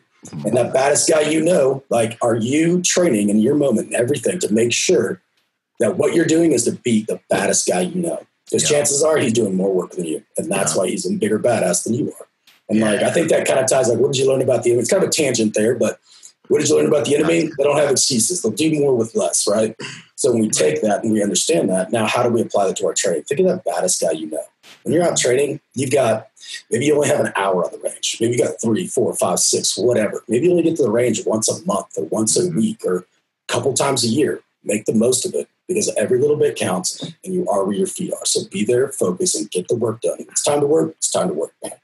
So man, you're inspirational, bro. I, I'm loving this trash, baby. Yeah. we gotta be careful. We'll be here forever. you know, I'm on the zone. Yeah, I know. I'm on that zone, son. Uh, nah, man, I love that team dynamics. There's strength in diversity. I love that, man. yep. And it's dang stinking true. And then also, bro, with this enemy thing, you know, the power of one man who's determined. It supersedes a lot of the Yeah. and a lot of the trash because, like, Americans are straight up like astronauts compared to some of these folks we've been oh, fighting yeah. for years for some reason, right? So, like, the the the power of a man who's determined you know, it's a force to be reckoned with. And Yeah. this whole like with regards to the enemy, man, I love that the evil twin analogy. Beat the baddest dude, you know. What, uh, what drove me in the Marine Corps was just like I would do our whole work day, whatever. Then I'd go to the gym for three hours, and I'd do all these different things because I'm like, yo, there's some dude out there right now that might kill me, and Yeah. if I get if they, if I get in a fair fight, I'll be danged. I'd be danged if I end up losing. You know what I'm saying? Like Yeah. You don't go to Valhalla or wherever if you lose a fair fight. You know what I mean? Like like yeah, granted, you get blown up. That's another thing. I get blown up. You know, it happened a bunch of times. Yeah. Whatever. But like if it ends up if I ends ends up being square and I lose, nah, man. Yep. So, So, uh, it kind of reminded me too. I'm gonna yeah, jump on this a little bit more if you don't heck mind. yeah, nah, Have you ever read? Um, there's like a short, like it's not a novel. It's like a little essay, I guess you'd call it, by uh, Stephen Pressfield. You know that Gates of Fire, the 300 book. Yeah. So Stephen Oh, yeah. Pressfield wrote that. He wrote another thing called the Warrior Ethos. Okay. You Okay, ever heard of it? It's like 80 I pages. probably have, but it's not coming to me right now. So he wrote this like 80 page little essay, right? He basically talks about the warrior ethos and what that means across different cultures and for us and everything else. Um, what the big thing that stuck out to me and, and kind of the overlying, I guess, theme of it was shame based versus guilt based cultures. And he talks about one thing that makes the Marines or special forces or even like Taliban, Pashtuns, right? Yeah, good at what they do and motivates them is the fact that they're shame based versus guilt based. Hmm. So both are good. So both have positives and negatives. yeah, You get in team environments, especially really good team environments. This is one reason I love the Marines. They do this like to a T incredibly, right? Hmm. So the actions of one, when they when one guy is there, he doesn't think, all right, well, I'm gonna make decisions or perform based on my own internal guilt. I'm going to make decisions to perform based on the shame I could bring to my team, right? it's samurai. So it's all about what have you done for your team? yeah, every action is going to reflect on them. So you are doing your job or doing everything you do in order to impress those around you and not bring shame to that group. So Yeah. that's the motivator, right? right. So the same thing with you know Pashtun culture, you know Arab culture. So it's very shame based. The negative sides of that obviously is like you go into a meeting and like it's shame based. So you say, "Oh, how many men do you have?" And they're like, "I have a hundred I have men." a hundred thousand. Oh, oh, oh, That motherfucker's got twelve cousins and three AKs. Yeah, I have a hundred thousand of the baddest. mother- Yeah, and he's looking around and he's like, "Yes, I." And, and I'm like, "Oh, I'm, I'm sitting there. I'm like, oh yeah, they're very strong, right? Lots of babies. You make them like, oh yes, I have multiple sons. Boys.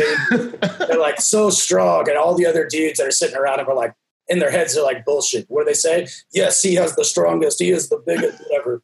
And that gives it all the hype. Well, that's the downside to that shame-based culture, right? Is that Yeah, that ego kind of can take over. Well, the guilt-based culture, yeah, this is good. America, in like you know, I don't want to say on the civilian side, but in general, America is a guilt-based culture, Uh-huh. which is also a good thing because even when if things are the status quo, like Yeah. whatever, and someone thinks that's wrong, that their guilt affects that. They don't look outside to say what's right or wrong. They go with what they personally believe, their belief system, guilt, and they'll say, "Hey, I'll stand up for what's right." And say that's wrong. We shouldn't be doing this, right? So if America wasn't a guilt-based culture, we wouldn't have had so many good things that brought us to this point. You know, uh, Hmm. so say the civil rights movement, right? Completely, not completely, but a lot of it was because we are a culture that is guilt-based. Otherwise, people wouldn't have stood up and said, "Fuck you, we're not doing Stop this. it. This isn't right." Or you know, medical companies, right? Like over prescribe, whatever, right? Take anything at all. Or somebody seeing somebody down the street going, hey, you don't treat a woman like that. You don't do this, right? Yeah. Whereas in Afghanistan, you know, we're watching a video on YouTube, like, when was that posted? Oh, a month ago. They're like stoning a chick, you know, with her head hold, oh, buried up to her neck. Pouring sand in her mouth and crushing Yeah, her with like we're watching it on YouTube. We're like, what the fuck? It's like, Yeah, oh, like- well, she was supposed to be married to this guy here, but see that guy standing next to him? Well, that's who she, wanted to marry. So she like started seeing him. And then the father and the, all three of them were stoning this chick to death. because she was holding whole- hands. Yeah, that's exactly what it was. Yeah. So like, and the, you know, the guy that she was like in love with actually and wanted to marry, he's like, oh, yep, yep, what a whore, right? Fuck her. Let's stone her to death. you know, because shame based culture. I don't want to look bad in front of people. Yeah. Right. So a guilt based culture would be like, what the fuck are you doing? No, that is not right. We do not do things. So there's positives to both, right? yeah, yeah. Um, also look at shame based culture. Just look at Berkeley, right? So, I mean, guilt based culture. Just look at Berkeley. There's the negative side of it right there.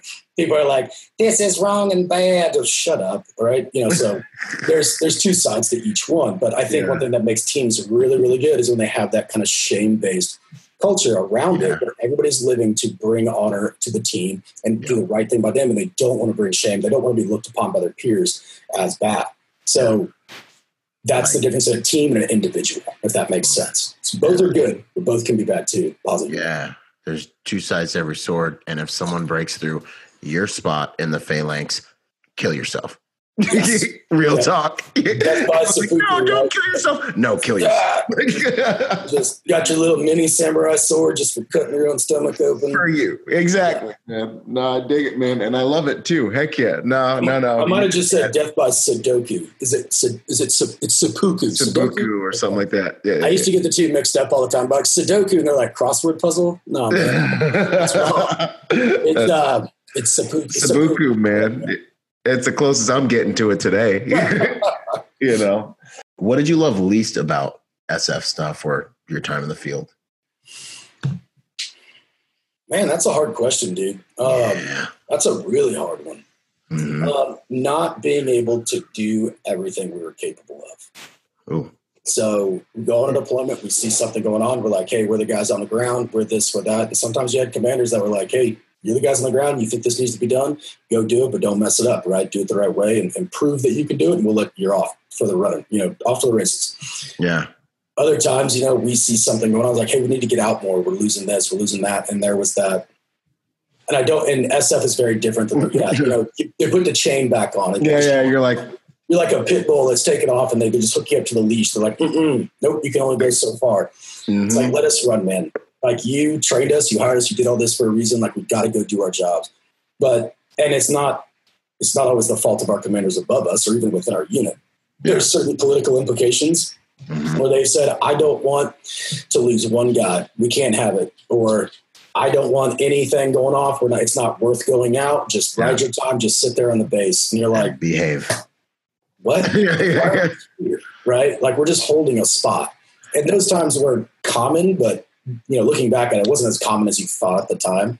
But Yeah. uh, it, it did happen sometimes, you know, where you're like, why can't we do anything? It's it's lions led by lamb, lambs. You know that old saying. Oh, so yeah. it's you've got all this stuff, you can do the job. You know that every every all, everything matters all the time. Like you always want to go out. Like if you're not there, you're not going to be able to save the world that day. Right. And it's not necessarily fifth group's fault. The commander's there. A lot of times it comes from way, way, way higher up and it filters down. They're giving guidance. "Don't- Whatever you do, this will not happen. He goes, shit. Then it filters down, and it filters down, it filters down, and you get that effect. And I would say that's the one thing I did not like. Yeah. Um, but that's everywhere. That's everywhere Yeah, in the military, no matter what unit you're in. That's every job you're in. Yeah.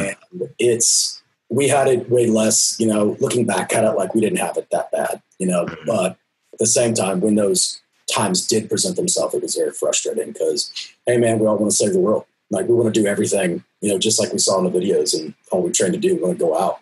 We don't want to be told no, we can't do something right now. Heck yeah. No, I completely understand that. What would you say hardest lessons learned? Hardest lessons learned. Yeah. Americans are different. Um, we're different. We care about things, and we.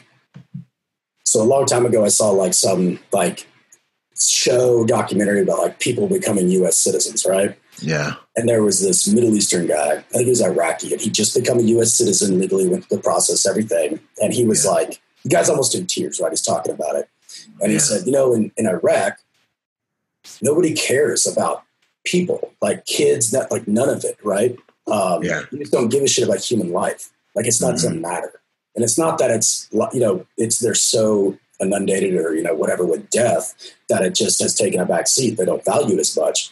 It's a cultural thing, you know, like kids are property. You know, so the, the cow is more important than the child. Mhm. And this guy was saying, he's like, when I came to America, he goes, I saw a lady walking her dog, and she she, he, she had little socks or like little booties on her dog's feet, so the dog's feet didn't burn on the sidewalk because it was hot in the concrete. And he was like, they care this much about human life in America. He was like, it blew my mind. He's like, I can't, I couldn't comprehend it. He goes, I didn't understand. He goes, and that's for the most part how it is here. You know, there's always outliers outside that spectrum. There's Yeah. bad people out there, but they're the minority. Yeah. And going over there, seeing the hardest thing for me was the kids are innocent, man. Yeah. Like, kids grow up to be fucking terrorists, whatever. Like, I get it. You know, really called the FTA, Future Terrorists of America, is like what some people say. Um, but to me, like, they're just a kid. They don't know better. Like, if I can take that moment just to make that kid's life a little better, show them, like, hey, man, we care, whatever, or a good person. Yeah. And then you realize, like, they don't give a shit.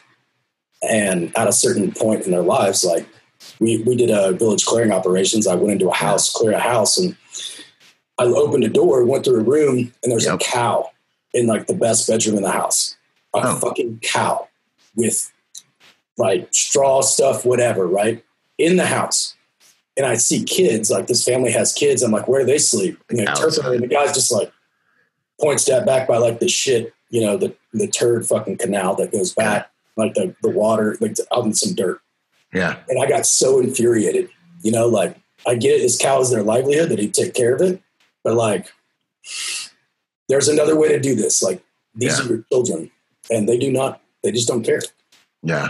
So seeing that, and then seeing people, and this is my you know moment of vulnerability here, right? But um, Yeah. Yeah. seeing people, you know, a terrorist, you know, he they hired um, in Afghanistan, they hired or paid, not hired, but they just paid some crazy guy, like mentally handicapped guy, to Uh-huh. walk around and stab children.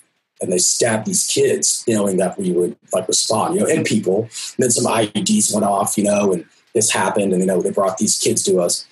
This knife had missed this kid's spine by like, I mean, a millimeter. Like if it, our medic Scott, who is 18 deltas are the best medics in the world. Hands down, no who you are, the best fucking medics in the world. Yeah. And Scott looked at this and was like, man, if that knife had been any farther over, this kid be paralyzed forever. Like, because I don't know. Like, right now, like, I can't, you know, I don't speak Afghani. We're trying, and this kid's must, I don't know what the depth is, but I know for a fact if it would have gone, like, just any more to the, I think it was to the left, this kid would just be never walk again. He goes, I don't know what's going to happen, but seeing that knife wound in a kid and the kid partially blown up, you know, because the instructions specifically were attack children because the Americans care about kids.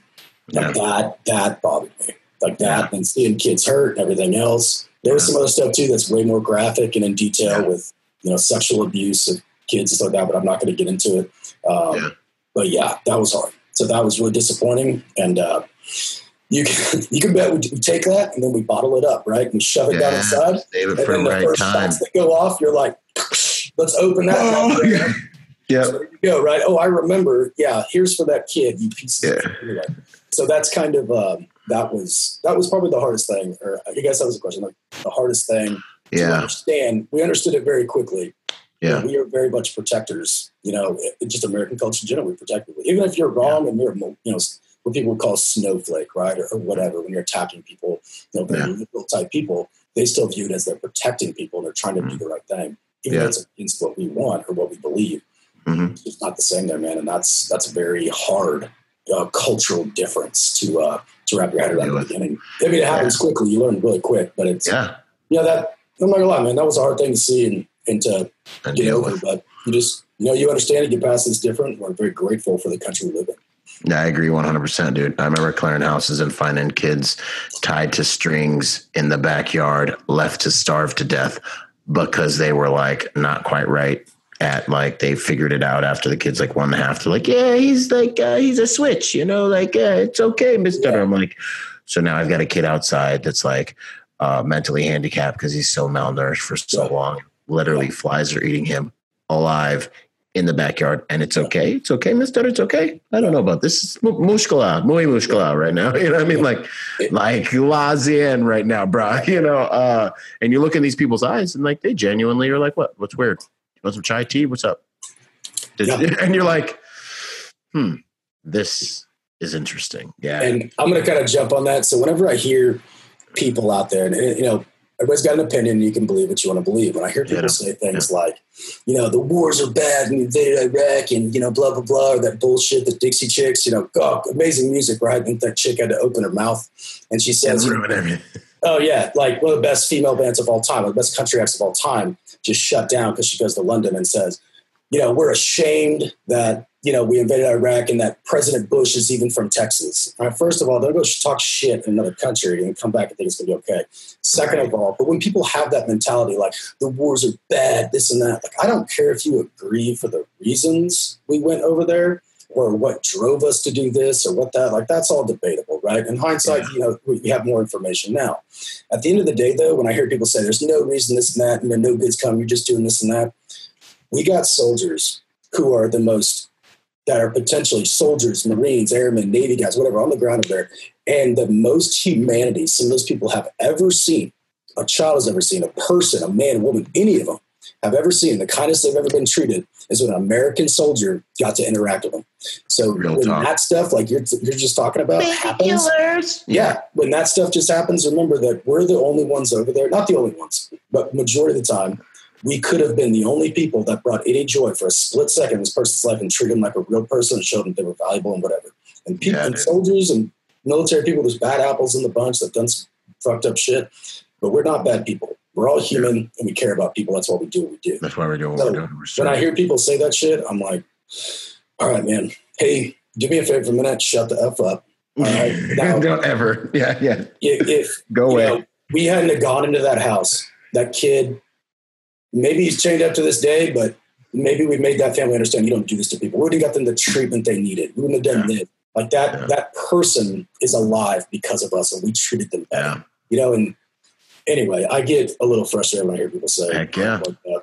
But I used to love the Dixie Chicks. God, their music was No, so man. good, and they just had to talk. Don't. And that, and that, that same thing with a few actors, man. I'm like, yo, Oh, you I know. You were, I love. I mean, we had it. I, I loved you, and now, Yeah, now when I hear about actors trying to share their opinions about, you know, Yeah.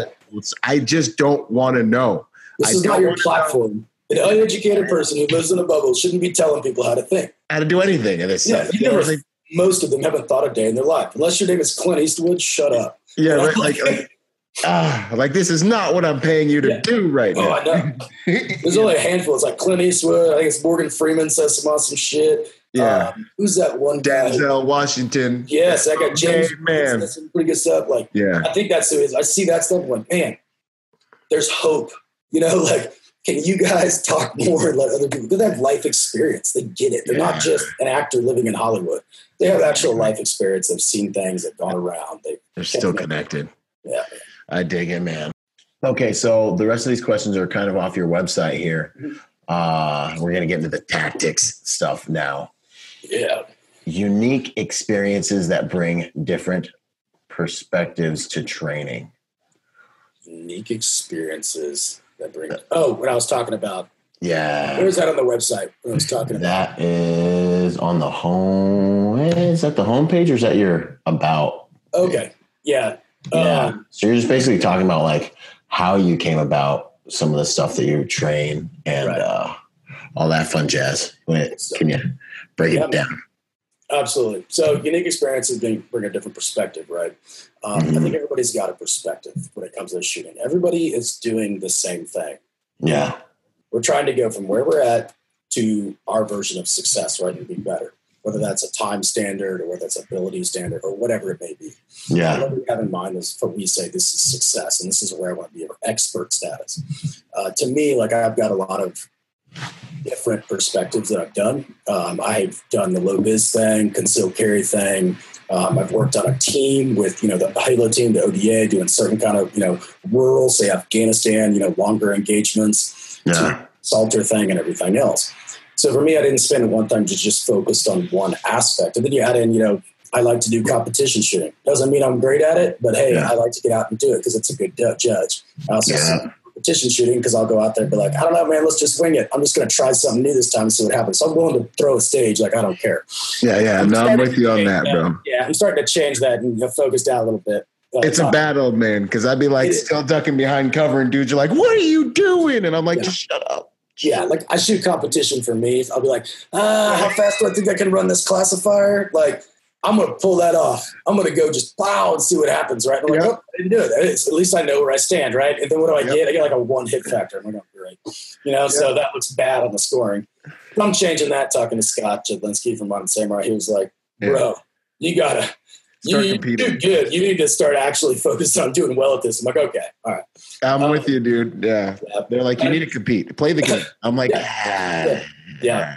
It, it it definitely makes you better. And it does." so with all that from competition to this to you know all of that is i roll all that into one and say hey here's where i failed here's the Yeah. problems i have and here's what i had to do to get better what it was i saw what somebody else did or what i had to figure out on my own Yeah, and if you come to a class or people have come to a class i hear this a lot is i've never heard it explained that way and i've Uh-huh. never heard somebody go in depth that much on something i'm like yeah and like really give me those focus points because it's the what the how and then the why. You know, then we do that methodical demo and talk through it, right? Explain a little little aspect. Like people are like nobody's ever broken down gripping a pistol like that. I'm like, yeah, well, it's different, right? They're like, yeah, but it damn, it worked and it clicked. I'm like, good. I've never heard anybody explain it that way either. It's just what I realized I was doing because instead of having these problems, so how do I get rid of that and achieve this? Well, if I think about it like this, then I'm going to hook and drive. I'm going to hook with my middle finger, my ring finger here around the grip, and I'm going to drive that thumb up. So now I'm not gripping the pistol, I'm leveraging the pistol, getting at that angle, driving up and getting that up high on that energy producing axis or bore axis, getting, you know, take all that slack out of the beaver tail. Now I can pull that trigger, right? Where my hands relaxed. I'm not going to have that sympathetic response by gripping as I pull the trigger. I can still do it quick and accurately. So stuff like that versus you know, just grip the gun, you know, 7, 70, 30, hold on to it, grip here, bam, bam, bam. Well, guess what? A Glock's different. A Glock is not a 1911 or a Beretta M9. And this is yeah. not precision NRA bullseye shooting. Like, we are not doing that, right? Like, yeah. with a rifle. It's not a fucking sniper rifle or hunt rifle. You don't break the glass or let the shot surprise you. You deliberate and pull it the right way. So, yeah. whether it's people say these things, it's different. It's like, okay, well, I think when I say that, I've got different perspectives. I do things differently yeah. Or it seems that way. We're still getting the same fundamentals out of that everybody else is teaching. I'm just trying to get you there in a way you'll understand it in the way I have found that works for me. And then explain different ways. It might not be the only way I explain it. Or you can try this, or you can do this. Here's your three focus points, right? Like hook, drive, lock, right? Equals spreading the gun. With the other hand, okay. spread. That becomes into just locking the gun down. This hand is our your non-firing hand is actually your dominant hand in shooting. So we don't want to mm-hmm. focus here. We want to focus on the dominant hand. It's doing the grip, strength, and drive. So we lock the gun down or spread. Then we put that palm on and we torque forward, and now we press that trigger. So now we give people these different focus points to work through. Because something Seth taught me and said a lot was repeatable processes produce predictable results. So if you have a process that you can repeat over and over, you can predict, have predictable results that you can uh, oh, when was that word? Uh, replicate over and over, right? There's a bunch of R words and P words in there. So pardon Formulas, me. Man. Mm-hmm. But that that whole spread torque press over time, instead of being three different focus points, right? Instead of hook, drive, lock, or hook, drive, spread, that should just be spread. So those three focus points become one. And yeah. now we chunk those three things and we make them one thing so it becomes closer to an automated effort. Then we do that. So instead of spread, torque, press the trigger, it should just be press, right? You shouldn't have to think about all those things. Yeah. So we're taking three focus points, chunk them down into one, add something else on. Take these three new ones, chunk them down into one, and just execute. So kind of how I approach things is a little bit different. Got a lot of influence from Seth. I'm not. I don't have a doctorate. These guys can explain it way better than I. He's definitely a wealth of information, and, and people like him, like uh, Katie Thompson from Precision Edge Performance. She helps me teach in Spokane, Washington. She'll come out with like little sensors hook them up to your ears and have a pad running behind you and be like, teet, teet, teet, teet, teet. All right, how did you shoot? Well, the reason you missed is if you look here on this pad, you didn't breathe here, and then your heart rate went up and this dropped off here. And then you notice this, and shooters are like, yeah, what yeah. the hell, man? And I'm like, don't call her man. She's a woman, you know, ma'am. like, all this stuff, like it's just it's different, right? And I don't, wow. I don't when I, when I have AIs that come out and help me, I want someone different than me. I don't want someone yeah. just like me saying the same shit. That's why I like my other buddy Steve, Steve mm-hmm. Winninger. You know, um, he's a former SWAT cop from Bloomington, Indiana. His experiences are way different. You know, yeah. he's built different than me. He does things a little bit different, but he puts out the same general information. But he could take something that I'm not clicking with, and yeah. he can take this person and go, "Hey, man, here's how I think about it." Then, boom. I'm glad you'll have a different. If you show up to a course, most of the time I have two instructors. Yeah, almost always. There's a few courses that I just don't have in those areas, like Arizona, um, and a few others. But outside of that, you're going to get two guys. Sometimes you get three. So some will be SF guys that I knew. Sometimes it'll be, you know, Seth has helped me teach a course. Katie's yeah. helped me teach a course. You got mental performance people. You got SWAT guys. You got police. Like if I can find an awesome competition shooter that is just a nerd for mechanics and like technique yeah. and all this stuff and can relay it, you bet your ass I'll get that civilian who could shoot competition. I'll get him to help yeah. AI. So if I can find that person, yeah. But it takes a special person to like I think a di- not a special person, but a different person to really get into the weeds of how to do things and then mm-hmm. translate that to people, right? There's a difference in a instructor and a coach. Yeah. So when I say that, long answer, sorry. Get it. A lot of different perspectives that I've had, you know, trying to roll those all into one with different environments, whether it's not just, I'm not going to try and relate this to you as an assaulter. I'll use that as an example. And we'll talk about that. But majority of people that show up aren't an SF guy. They're special operations person. So how do we relate that to them and make it work for them and what their need is? Fit the need, right? So Yeah.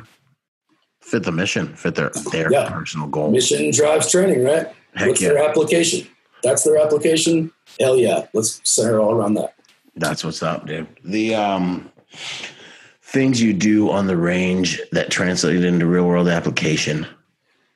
Um so yeah, you were talking about things that just kind of the reason you've configured things the way that you have. And so I saw that phrase, things that translate into real world application. Are there any things that stick out in your mind? Uh, the big one's going to be stress and vision. Okay. Um, Okay. First off, vision is one of those things, and I I don't know. So when you were shooting and learning to shoot, you know when people said you focus on the target and then you focus to your front sight, and then so you have a clear front sight and a blurry target, and then you shoot and then you focus back to the target. Yeah. Does that make any sense whatsoever? In a life And and it- death situation. yeah, or just at all. Like No, but here's the thing: it made sense to that guy, and that's what he was doing when he Yeah. told people that. But it never, no one ever explained to me how to do that. Right? No one ever Okay. said, "I go, okay, what's that supposed to be like?" Like I don't get it.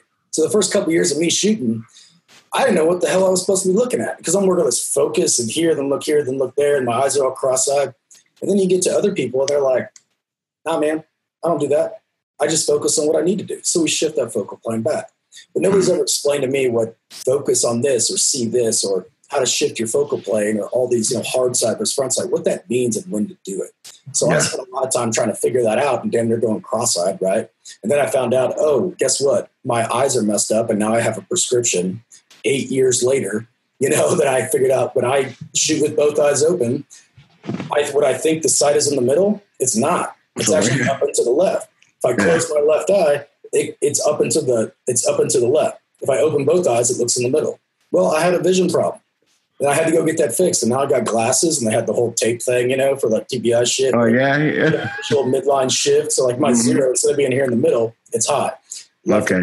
it's off over here. So that was causing problems in shooting. So I'll actually have shooters. I'll be like, hey man, everybody, look at your sights. Close your non-dominant eye, whatever, right? So Yeah. you're like, okay, cool. Your sights in the middle? Yeah. Now open up both eyes. You're not going to focus back to your sights, but you can see through your sights and tell where it's still at. Is it still in the middle? Most people are like, yeah, it looks like it's in the middle. Then you'll have one be like, mine is way off. I'm like, okay, you, I'm not an optometrist or optom, what's it called? Optometrist? Optometrist, you hit it. Yeah. Yeah. that thing, but you should probably go get glasses. You should go talk to him. Let's right? go talk to him. Check it out. Something's off with two eyes, right? So Yeah. close it again, get it to the middle. It's not. It's in the middle. It's way off, like over and over. So you can figure things out, man. Like that's one of the things. I don't remember what the damn question was, but the other Yeah. one I was going to say was stress. Yeah. So the big one thing I've focused on, especially a little bit in the level one course, and I don't, I don't know if this is true, but I've had people tell me like my level one course is not like most other level ones. It's mostly it's like it's more like a level two, and then my level two is like a two or a three, whatever, right? Yeah. But try to incorporate stress into it. Um, Good. You got different types of stress. You got physical, you got cognitive, you got social and emotional, right? And Okay. maybe those aren't exact, and I've heard different terms, whatever. I'm just going off what I call it. Um, Yeah. Physical stress, that's what we think of when we think of stress shoot. Carrying people, do burpees, shoot, get your heart rate up. Heart rate up. Yeah. We'll talk a little bit about that, but that's the easiest one. And then it's social, right? How do you react when everybody's watching you? The social pressure, that stress. We talk about that. We incorporate that. Then we do uh, cognitive stress, which is more prevalent on the second day, which is cognitive stress, uh, problem solving. So if you've got this much bandwidth here, right? Yeah. If I'm using up three quarters of my bandwidth to think about putting the sights right where I want, seeing the sights and pulling the trigger, because Yeah. it's not an automated effort or what people call unconscious competence Conscious, or yeah. subconscious thought or Yeah. muscle memory or whatever. Mhm. It's it's in system two, so we have to put conscious effort into it. If it's Yeah. in system one, like we just do it. We can do it. We don't have to think about it. Like driving a car, like I don't know, like Yeah. Pulling the trigger, right? This should be what it is. We think of whatever writing. We don't have to think about every little thing. We just do it and we act. So the more things we can put in system one, more bandwidth we got open. So we're going Right. to chew up as much of that bandwidth as possible with cognitive Mhm. stress through Stroop tests, math problems, where like or color numbers and this other crap or memory to where and there's different levels of that that gets harder and harder. We're Yeah. going to keep that up. So we're going to see where your skills fall off. And when they do fall off, I go, hey, man, how many people missed the targets on this little cognitive stress sheet? Everybody raises their hand. Like one guy didn't miss a target. It's like, all right, how many of you guys hit the target pretty much every time you want it when you're just nice and easy practicing earlier? Yeah. They're like, yeah, pretty much. I missed way more. I'm like, good. That means that this and this or this or your breathing whatever has been automated. So it's showing you you need to keep working on those. So that you Yeah. with that stuff. Um, yeah. so that's kind of the two things right there that we really harp on a lot, but Yeah. the progression of things going through that course. Like it builds and then it builds and it builds. and it, and that definitely has a real world application because if you're i mean if we're training for any type of like self-defense type situation or anything like that there's just going to be other tasks involved like Oh, there yeah. just are going to be other tasks and other considerations Yeah. that are freaking windows open in your little bandwidth scenario that just need to be solved.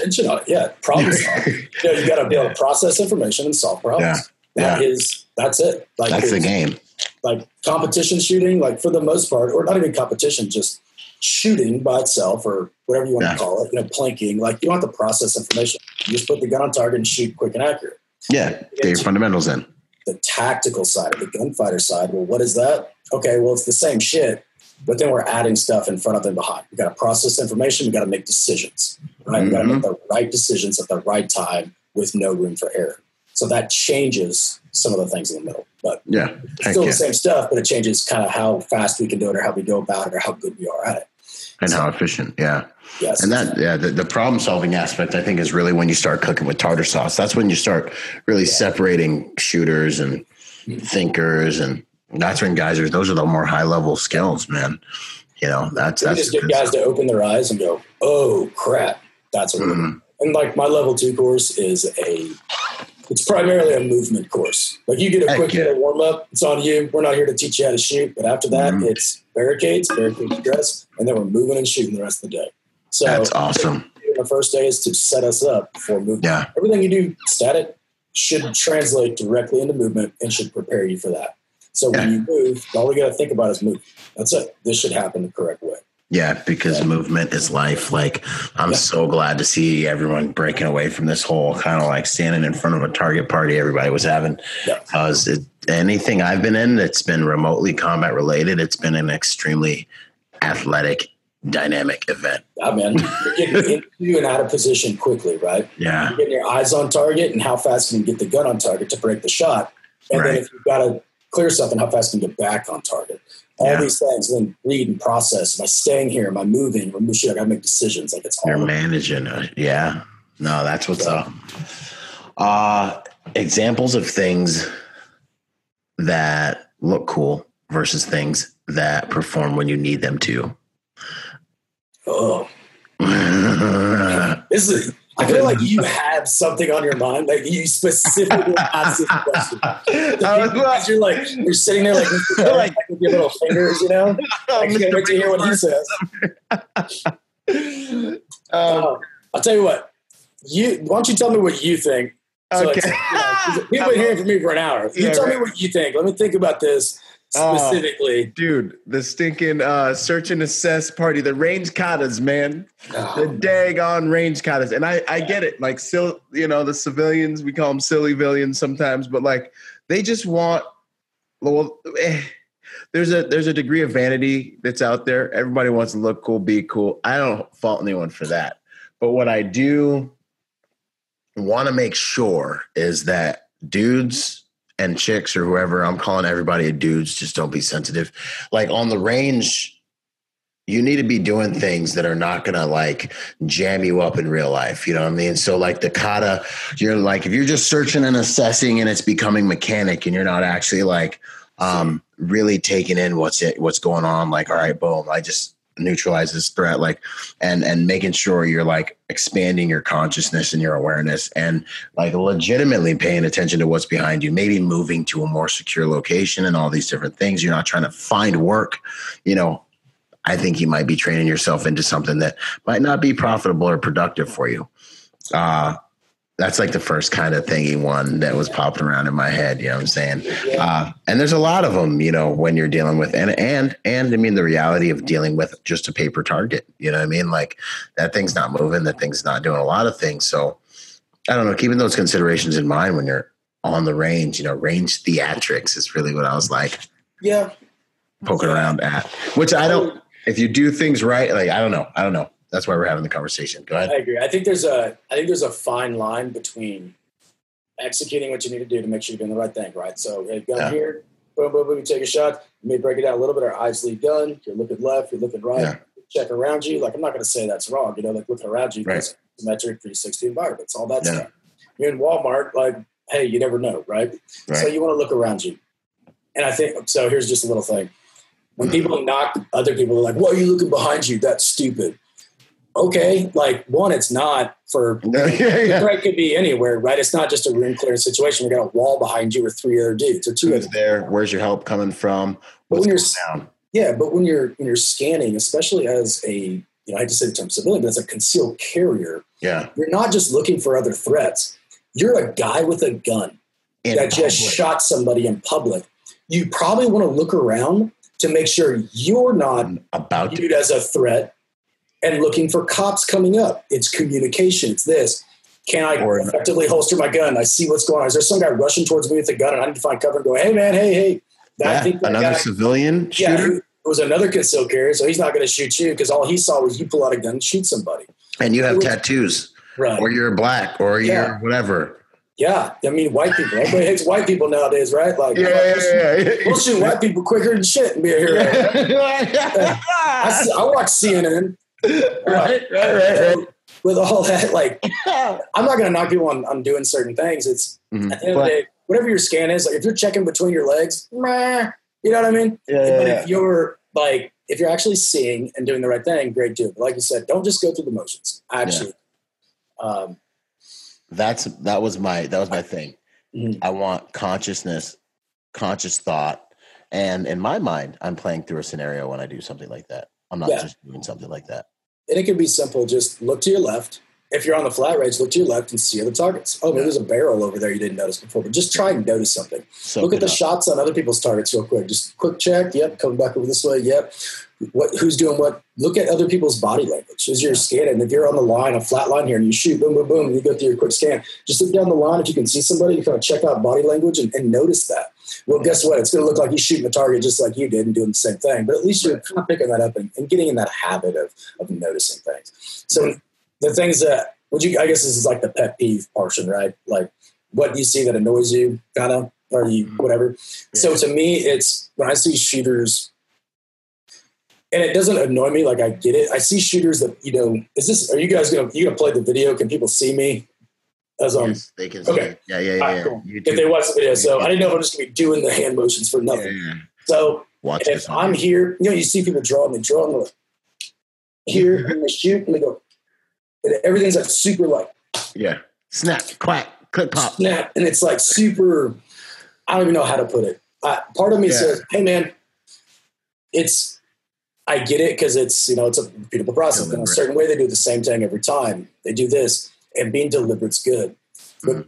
part of me, when I see that, is sometimes not everybody. Sometimes it's just the way they do it. No big deal, man. I'm not going to knock you for the way you look. Hey, maybe Yeah. you shoot better than I do. Who, who Yeah. knows? Like, whatever, man. I can't knock you for that. As long as you shoot good, you're doing the right thing when I see people doing that, they're too concerned with that. Kind of like you said, there's a, you know, they're more concerned about the way they look. It's a fine line between ego and doing the right thing, right? Practicing good That habits. sounds, yeah. So when I see people doing that, my first thought is, hey man, are you doing that because you want to impress people around you? Or are you doing that because you want to make sure you're doing things the right way? That's That's that little bit of a lie, right? So to me, when I see take the best shooters in the world, so I would consider the late Ron Avery, uh, JJ Racaza, Ben Stoeger. I think Tim Herron's amazing. Bob Vogel, uh, Kyle Lamb. I think he's one of the greatest shooters in the world. Like he's just Mhm. that guy, right? Like those guys, but Yeah. just they don't do that. Why? Because they're so comfortable with everything. They're putting their focus elsewhere what needs to be done. They know that they're going to put that mag in the same. It's not extra effort required. They're going to waste time put extra effort, you know, hitting that and then slamming it uh, here and racking viciously and then punching out as hard as they can and overstretching the shoulders and hunching up and this and that. Because they're like, I, I, no, that I shoot just as good, better not doing that. So that's not worth my time. I'm going to put focus into seeing, engaging, processing, putting bullets on targets, transitioning fast, and making sure I'm doing everything mentally right. Yep. So when I see people doing that, part of me says, all right, which one is it? You know, fine line kind of deal, ego, or Yeah. trying to do the right thing. But I think at a certain point, shooters don't do that because they realize it's extra effort that I'm just wasting my time with. Because Yeah. the more you do that stuff, the longer it's going to take anyway. So why wouldn't you just relax a little bit and get the gun on target quicker? You know, Yeah. so Absolutely, one hundred percent. That's kind of what I was trying to trying to trying to get at. It's like, why are you doing what you're doing, and how is it benefiting you? Really? yeah, if it's not beneficial, cut it out. Like Yeah. it's just extra effort you don't need to do. So Heck yeah. And again, I'm not knocking anybody. If you think you do that, man, just ask yourself that question. Well, why am I doing it? Like, do I need to do it? Do I really need to do it? If it's got a purpose, great, keep it, man. Your Keep purpose can be different than, than ours or mine or yours or whatever. Just And that's you got a fine. purpose for it. It's a legitimate purpose. By all means, have at it, dude. There's not one way to shoot.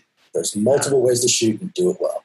So, Absolutely. but if it, if it ain't worth it, get rid of that shit, bro. Right. And, is, and and a lot of the guys, the guys that you named, they're doing what they're doing. They're relaxed, and if they have to go to 110 miles an hour with it, like, and leave most of us in our in their dust, they can.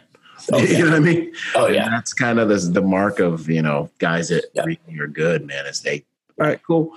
Like, yeah, I'm here. I know what I'm doing. I got that confidence. But if we got to flip it into like eighth gear, they're there, right there, and we're still in sixth gear trying to turn Yeah. it up. that guy's 80% is our 120%. Yeah, You know, exactly. Most people's 120. Uh, absolutely. So, uh, core tenets, man. Let's let's kick into those Oh yeah. core tenets of training. Um, provide as much one-on-one feedback as possible. That's Yeah. awesome. So in the class, like we talked about, um, we sent out that questionnaire. We want people to put in what they can, and then so I can group them and put out as much information that that person, in the left and right, it will apply. Yeah. Usually, I, I don't know if, if you've ever been to classes, you know, before Yeah. you've seen classes. I've only been to a couple courses, like in the military, that like you know other people instructors have put on. Right, I was in the military at the time. Like I didn't. Wasn't one of those guys that went to a lot of different instructors courses and then Yeah. started. No, not till I got out, and I'm starting Yeah. to really get into it. I think I've been to two while I was in the military, and that's it, right? Yeah. But one thing I noticed was people shoot, or they explain the drill, and then they go and they sit back in the back, you know, and show off their guns, or they hang out, right? Mhm. Well, you can only put out so much information at the beginning, and I'm guilty of this. Sometimes I put out a little bit too much to the point where it's like, okay, I gotta, I gotta be better about that. There's Okay. so much stuff. Now it's application time. So if I have another AI, I start on one side of the line, he starts on the other. We walk by, we go, hey, everything good. We see something like, hey, focus point, bam, bam, bam, do this. Work through this with you real quick. Great, boom, move on to the next person. So at some point, everybody is getting one-on-one instruction at least every three drills at the most. Awesome. Like it's that's the thing. This is expensive. It is expensive as shit to go to a course. Two seventy five or three hundred bucks to go. That's just the, the registration. For two Mhm. days, that's five fifty. You're looking at five hundred dollars or more in ammo. You're looking at fees, you know, travel and this crap. You're spending over. You're probably spending fifteen hundred bucks just Mhm. to go to a course. You know what I mean? For two days No. probably about a thousand for one day. Like it's it's not cheap. So I'm gonna Yeah, make the most of the time and try and give these guys as much one-on-one feedback as possible. So Heck yeah. can't get to everybody all the time, but Yeah. hey, as much as we can, we'll make sure we're going on the line correct and stuff. That's what's up, and that's valuable, man. Like that's it's that's what guys. Actually, for the reviews I've done, I did one with uh for Guerrilla Approach and uh for Sierra Group out here, and I just got back from one of Mike's classes, knock- knockout lights, and one of the most common questions I'm getting is, "Yo, what's the class size and how much like actual instruction did you get?" So it's good that you're touching on that because it's something that people are concerned with for sure. Uh, be invested in your students.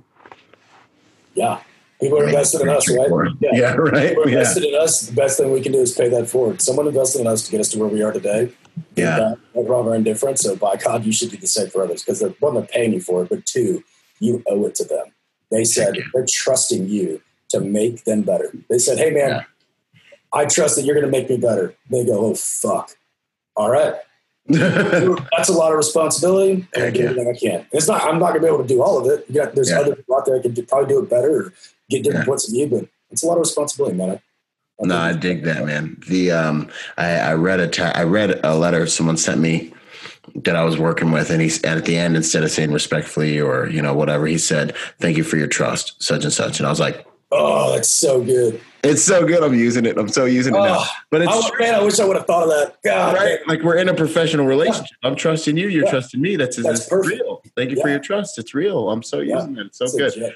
and it, like kind of wakes you up to what's really going on in the dynamic. I love it. Um, know why your student is attending the training. We kind of touched on this too with the mission of the student. Real- quick, would you mind saying who puts that out there? Be invested in students, or no? The uh, thank you for your trust. Who said that? At the Dude, I bottom of there. I'm trying to remember. It was like a random email I was reading. Oh, okay. right. There was, I thought it was like a, a person, like a trainer in the industry or something. yeah, no, it was just somebody I'm working. I'm trying to remember what it was. It was like a rand. It was an email. I just remember reading the whole email. Then at the bottom was like, "Thank you for your trust, Jeff." And I was like, "I guess so, huh?" I was just joking. I might put that on there and then I'll caveat, be like, thanks, Byron, for the. co- No, thank you, Byron, for the thank you for your trust. Yeah. I stole this from Byron. it's good stuff, man. Um, nah, nah, you ain't gotta give me no credit. Why? Uh, know why students are attending training. Yeah. That kind of goes into that, like, know their mission, their goals. Yeah, man. If you don't know why they're there, you don't know what you can help them with. Heck I mean, yeah.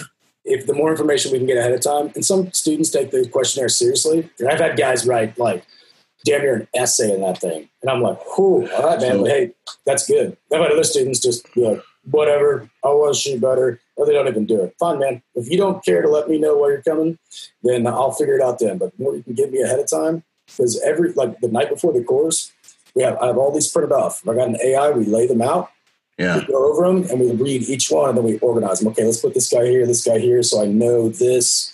Okay, they're over there. These guys' names here, here, here. You know, these are cops. Here's what they're working on. They're in a particular unit. So, yeah, man, it's you know where they're coming. You can know what you can help them with. That's nasty. So everybody fills out a questionnaire before ahead of time, and then you guys do a lot of crafting the course around that, or Yep. And the course is it's like a menu, right? Like I've got Yeah. 20 pounds of shit in a seven pound bag, and I want to get it all in. But Yeah. based on what they say and kind of how the flow of the class goes, like, okay, we might cut this out. I think this would be more beneficial. Let's put focus here.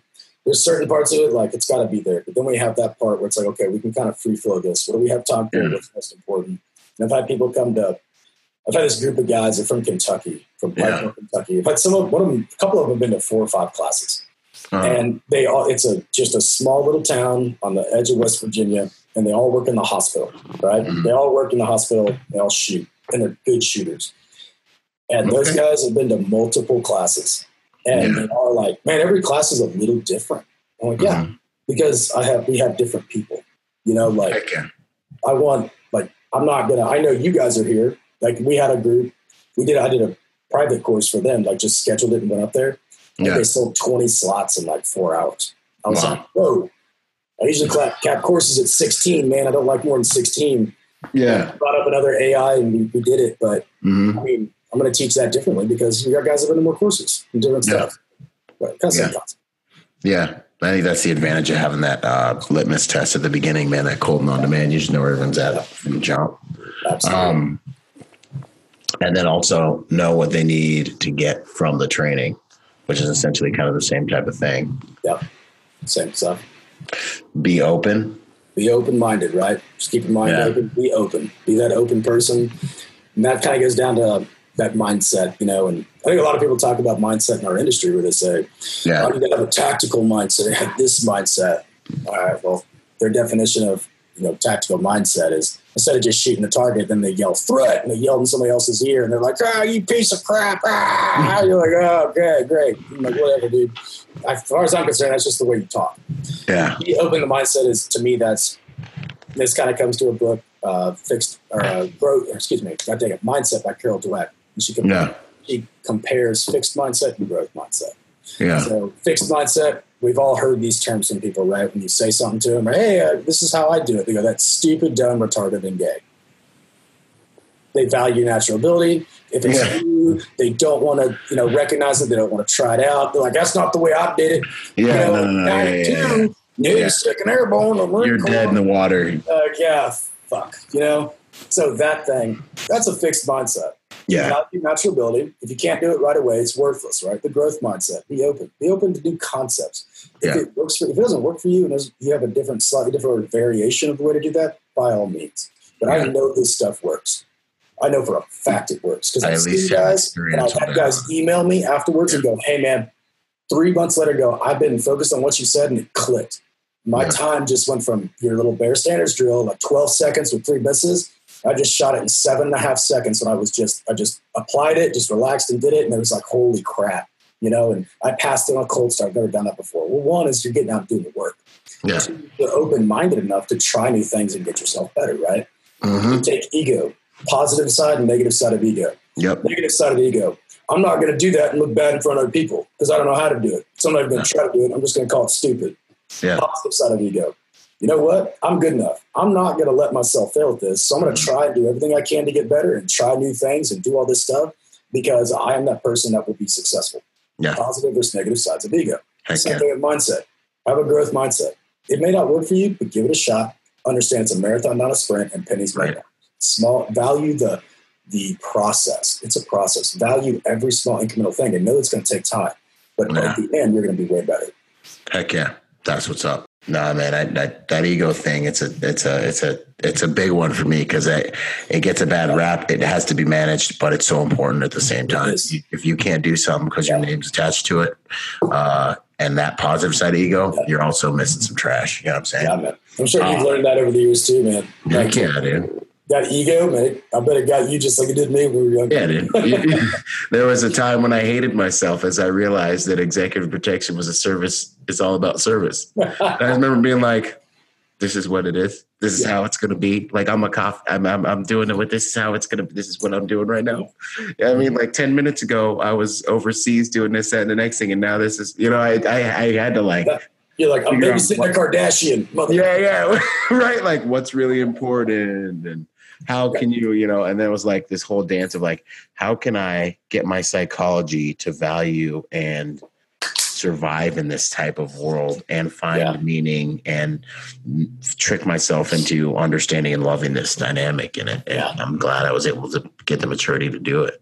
You know, uh, prove why you like to. You said you prove why you teach what Yeah. you do. Provide why I teach what I do. So give Yeah, the why. provide way. Yeah. and that's the big thing I say is if you're going to give the what, you got to give the how and you got to give the why. Yeah. Um, I don't know about you, but in school or growing up or whatever, it was always that little kid that someone would say something like, "Why? Why though?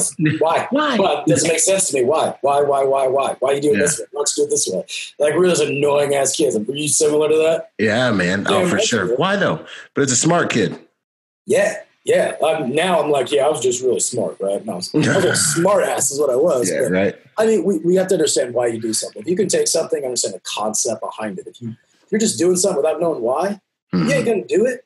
You're not gonna see the value in it. You're not gonna drive it home. You're not gonna tie that that focus point of that drill, that touch, that feeling, that emotion that happens as you put that gun out. You know, all that stuff that really shortens that learning curve, right? From just Mhm. being some mindless activity to being like, oh, I get it. Here's why, and then we take off. Right. Anything we can figure the why out in, we can have purpose behind it. We're gonna Yeah. put a lot more focus into it related to them. So when to the why, it's not just why do we do it this way. Well, here's what it's going to do for you. Here's how it's going to be better, right, than this other version. So I'm Yeah. going to talk about these other ways to do it. And so why this one I think is best. But now I'm going to relate it to you, right? So people talk about high ready, low ready, right? Mhm. Like, okay, I, every, so which one's better, high ready or low ready? Situation. One is not better than the other, right? yeah. Situation dependent. But it's like, all right, let's talk about this. Yeah. Are you military law enforcement? Well, no. Okay, perfect. Good. So you could concerned citizen, right? So you conceal carry, you do this, or bump in the night in your house, home defense situation. If you're going down a hallway in your house to clear it, and you would you be at the high ready or low ready? Well, I mean, uh, there's nobody in front of me, right? I heard bump in the night. Like, okay, where's your family at? Well, they're behind me, back in my room. My wife is. My kids upstairs. So they upstairs? Yeah. I heard something, so I'm going down there. So everything in front of you is potentially bad. Yeah. You want to be at the high ready or low ready? Uh, low ready, I think, because my gun would be more prepped and I'd have the light right here. Well, yeah, you could hit the ceiling with your light and cause spill, but you could have that light, you know. Oh, that makes more sense, right? All right. Well, now you're at a Walmart, right? And the ISIS horde has just invaded. The what I ISIS mean? horde is it's finally happened. Yeah.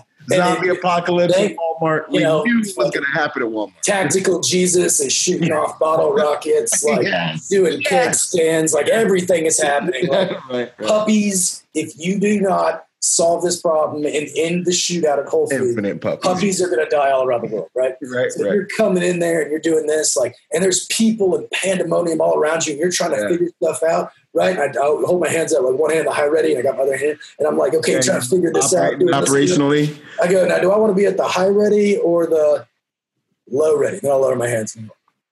Well, I mean, if you're low ready, technically you're kind of like pointing guns at people, right? I'm like, yeah, or it's all the way down at the swivel position here, you know, but it's a little bit longer to get it on target. So my gun's prepped, high ready, muzzle just pointed up, and I can keep it back so I can use that to strike, but keep my other hand clear just to manage people, push to the side, clear away, whatever. I can use this other hand. That seemed better. They're like, yeah. I'm like, okay, so it's it depends on your environment. You know what I mean? Yeah. And that's one of the explanations of provide the why, provide the why, and we teach what we do. And it's Yeah. People don't understand why. They're always going to ask those same questions, and people get mad. They're like, "Well, that's a stupid question," you know. And then someone feels stupid. Well, hey, they didn't know, man. Like, I'm not here to make anybody feel bad. Right. Like, I'll tease people about stuff, but I'm generally going to give that answer on why we do something. Because if you don't know why, you don't know when to do it. You, know? You don't know what tools, like if you know the why, you now you're going to look for the tools Yes. to figure out how to do the right thing. You That's just figure things out. Yeah. You know, here's the why, and this is bad, and here's the why, and what do you want to do something? Then you can go. Then in that situation, I would do this. Now you've got Yeah. to make decisions, which is what we want, not just try to do something somebody showed us. Because that's how they told me to do it. Exactly. Yeah, that's what the Nazis said, bro. Yeah. yeah, We know what happened there. Yeah, right. Uh, understanding each shooter's level of proficiency. We, we hit that. Yeah. Uh, refine the basics to support progress. Can we go back on that? I'm just real quick on that one. Yeah. So we had uh, I had a student this last one, and I run my classes differently. There's a yeah. little bit of a surprise right off the bat. You know what I mean? Which a lot of shooter, a lot of people aren't prepared for. But it's a cold start. And the way we Yeah. run it is to incorporate certain types of stress. We won't get too much into it. But we had a lady show up, and this guy Mm-hmm. was like, this guy emailed was like, "Hey, can my wife come?" Like, yeah, of course she can. I don't know. She have a, you guys have a gun? Show up to the rifle course. Yeah. So what she's never really shot before. I was like, okay, as long as she's safe and can keep the muzzle pointed at the target and the gun on safe and it's pointed at the target, Yeah. we're fine. I go, man, I'll handle all the rest. We started the cold start and she was like shaking. She goes, she just starts walking off the line. She's like, I don't think this is for me. I, I don't think this is for me at all. Like, I don't think I'm prepared for this. Okay. And I kind of pulled her off the side. I was like, hey, gal. Hey. Yeah. She was like, kind of looked at me because I don't He's talk like, that oh, way in the beginning SF guys. it incorporates you know the stress. I joke around a lot, you know, at the Yeah. beginning. And uh, she was like, she like, oh, you know, like I was like, I was like, hey, what do you have to do you step up there? She's like, well, I gotta like check my this and that. I was like, no, I go, you got to keep the gun safe. And when you bring it up, I go, I just want you to shoot five rounds, five rounds, and if you want to reload three and shoot that, you can do it. But if not, just go up there and shoot the target, kind of like what I told you to. That's it. I go, if you want your money back, if you don't want to be here in 30 minutes, once I'm done with the brief, I go, I'll refund all your money and I'll, whatever, you know, 100%. Yeah. She looked at us, she's like, all right. And then after that, she was like, oh, when it was all over, she's like, oh my God. I was like, yes, don't worry about it. Everybody's, anybody with level proficiency, as long as you're safe in the gun, you can up to course. Yeah. We want to hammer that in. After, by the end of the day, like I told her, I was like, hey, uh, her name's Amanda. I was like, Amanda? Or Mandy, excuse me. I said, Mandy, you, I'm really impressed by you doing. I am so damn proud of you right now. Like from the moment you showed up, this, but now, like, you're safe with the gun. You're actually shooting better than a couple guys to your right who have been around guns for a while because you're just taking it easy and doing it. I go, that's a lot of like stuff. I go, are you still stressed out? You think you're comfortable doing this? She's like, oh yeah, like I just, I'm Had a moment. I just had a moment. I just thought it was like, don't ever say you're you can't do this, right? Yeah, If you right. take a step back and say this is a little advanced for me. That's one thing. But Mhm. Anybody can shoot any proficiency level can gun, of course. Yeah. You just gotta understand what it is. Heck yeah. No, and that's exactly right. And I'm glad you took that teachable moment because it'd be tragic for her to be wandering around the rest of the world her whole life. I'm just scared of gun. I just, Yeah. guns just, because I went to a class one time. Yeah, Yeah. I went to a class once and it just wasn't for me. And then she never does it again. And then what Yeah. happens a few years later? Like I just don't want to touch the gun anymore. And then Yeah. what happens? Next thing you know, she's out of Moms Demand Action, you know, from you you beat me to it. guns or buy it. I heard you leading into it. I, I saw you leading I was like, it. Yeah, I was like, they say you know, she's on CNN with that one Yeah, lady. She's like, guns are evil. She's Yeah. getting divorced. Her husband's upset. Whose fault was it? Mine. Yeah. Not gonna be my fault, homie. not going out I'm not like let that. And that man brought her that course because he believed you could be the guy. Now like, she's gonna be next, like right next to Dana Loesch or something. Just Yeah. like who knows? I don't know, but That's funny. it was uh yeah it was i would hate for that to happen because one opportunity where she thought she couldn't do it is yeah, man. He's like, this As long as guy's gonna be the one. That's what's up. fine to go to a course Heck yeah. No, I agree 100%.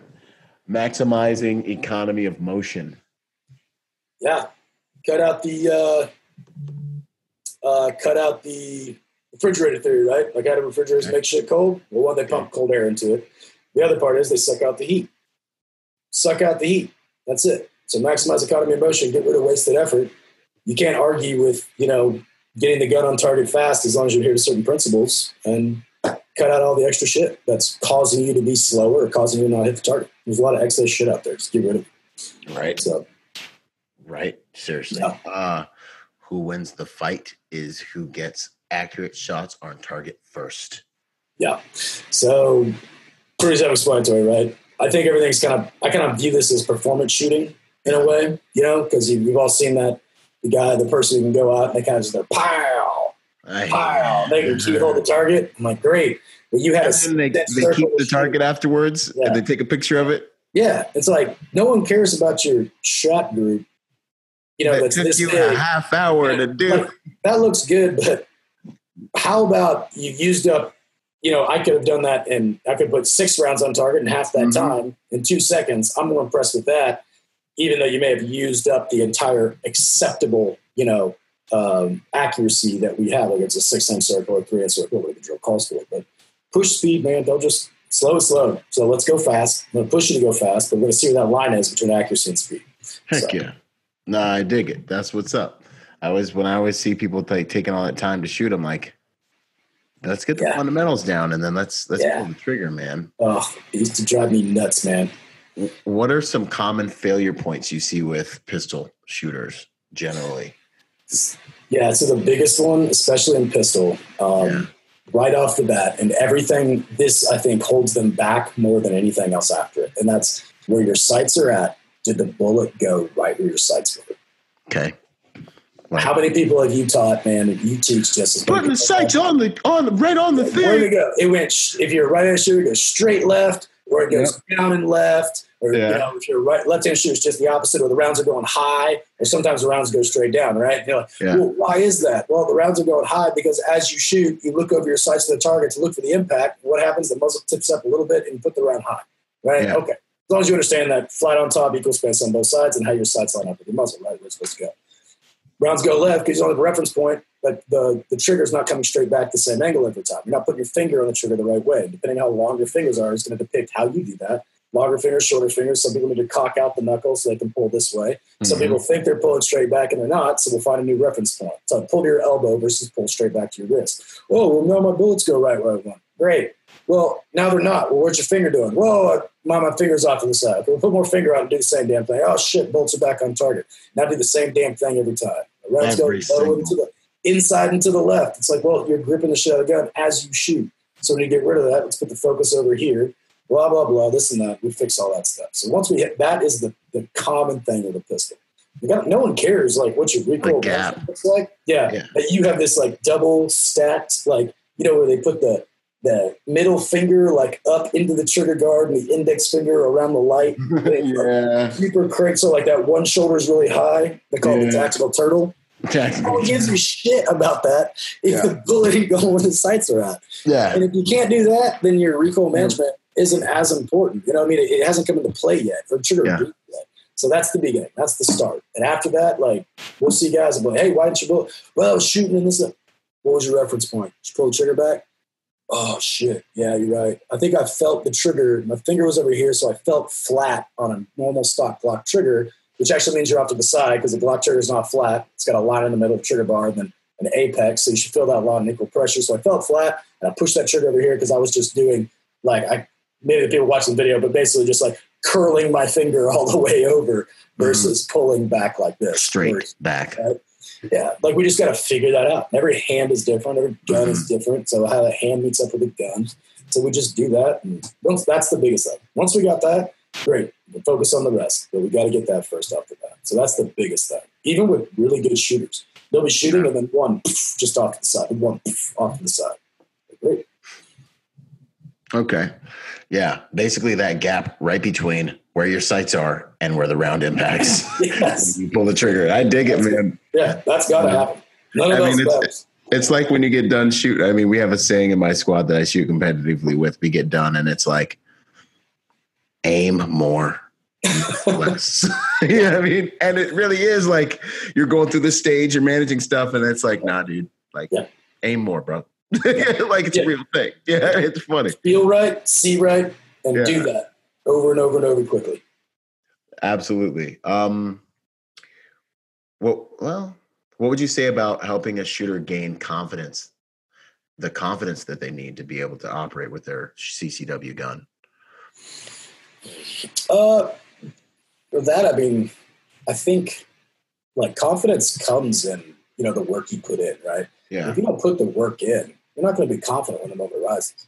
But right. you can look at yourself and say, whether it's a, a cold start or standard or a real life situation or a test of some sort, whatever that is, if you haven't put the work in, you mm. know if you haven't put the work in. Absolutely. If you put the work in, you step up and go. All right, let's do this. I'm good with that. Yeah. The other part of that is don't doubt yourself. Recognize the work, value the process, value the fact that you've put in the work. And, and this is just your time right now to show how hard you work don't get greedy and outrun your headlights. You know what yeah. I mean? And, and overperform. You know, try and do better than you're capable of. But if your 100% is, we'll just use the Baer Standards thing, right? It's 12 yeah. seconds on a Baer, Baer Standards. Then step up, shoot it right in 12 seconds, like you know you can do. If yeah. your 100% is seven seconds, you know, do that or, or, go 95% 100. So you go right to that limit where the wheels don't fall off. You know what I mean? But understand you've worked hard, value that, recognize that and tell yourself, I've done this much work. Mm-hmm. And understand that, yeah, don't focus on all the failures, learn from those, but focus on the victories and all the success you've had and how much better you've got. So many people are so damn negative. They say the same shit all the time. Well, I can't do that. I can't do that. Instead, like, well, this guy, so that T1 CS guy, right, like shot the Baer standard thing in like 4.7 seconds or something okay. concealment, right? Like all I saw was like a gun out and then pow, and like a reload somewhere in there, and it was fucking dead. It was impressive, right? And then, yeah. Uh, Mil Spec Mojo Don, he shot it in like 4.8, you know, with a I think a Glock 34 from an uh, an ALS holster. All right. Like it's not that you can't do that; it's just that you're not there yet. Like yeah. I can't do that, I'm just not there yet. That's you're here, and as your build level, that's totally okay. Too many people are so fucking negative, man. Yeah. This is. Well, that drives me nuts. I'm sure it does you too. No, same here, dude. It's a mindset piece. It's I can't do that. Nah, you're struggling with that. You're learning how to understand that. You're learning how to do that. Uh, sometimes I have trouble with this. This is the way I talk. You know, I mean, it's like, yeah, this is something I'm getting better at. This is a friction point for me. But you will not hear me say, I can't do that. It's I'm learning how to do that. This is something that I've been working on. Heck yeah, dude. Because your brain is listening and experiential yeah. information is what shapes your beliefs and your paradigm. If so, you say I can't do it, guess what? Your brain goes, "Oh, I can't do it." All right, cool, sweet. Yeah, that's. there's a part of me that's like, I get it, man. Some people are just negative and they've been taught that, haven't framed things that way. Yeah. But it's hard, man. It's hard to. Uh, when you know the truth. Yeah. Would you, would you say it's hard for people to believe in themselves sometimes? It is, and it, it kills me. Well, it, I, a lot of it, I think, depends on oh god you don't get me. You get me going on something crazy. But like for me yeah dude like when i hear people it just it is hard for them to believe in themselves. And i think that's one of the biggest tragedies because yes. you have to if you the most powerful power to acquire is willpower. The biggest most important respect to gain is self-respect. And yeah. so like everything starts with you being able to believe in your dang on self. Yeah. So when you have someone who's like, I can't, or I da da da da da, confidence comes from experience.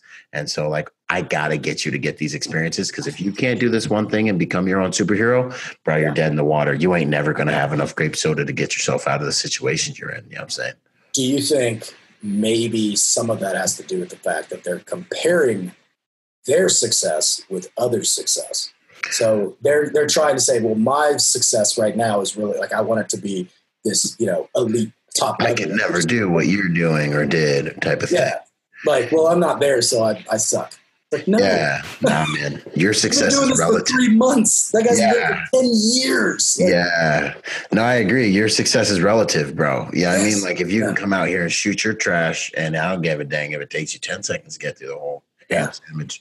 But if you leave the range and you're shooting at an eight at the end of the day, or nine, or if you're shooting at anything better than ten, Yeah. or maybe you're you have more accuracy and you're still shooting it at ten, dude, it's relative. Yeah, I'm saying Yes. that's that's where I'm at, man. Like, Your And- success is your success. and if you got the balls to stick with it, before you know it, you're going to change the game up here and be on a different level.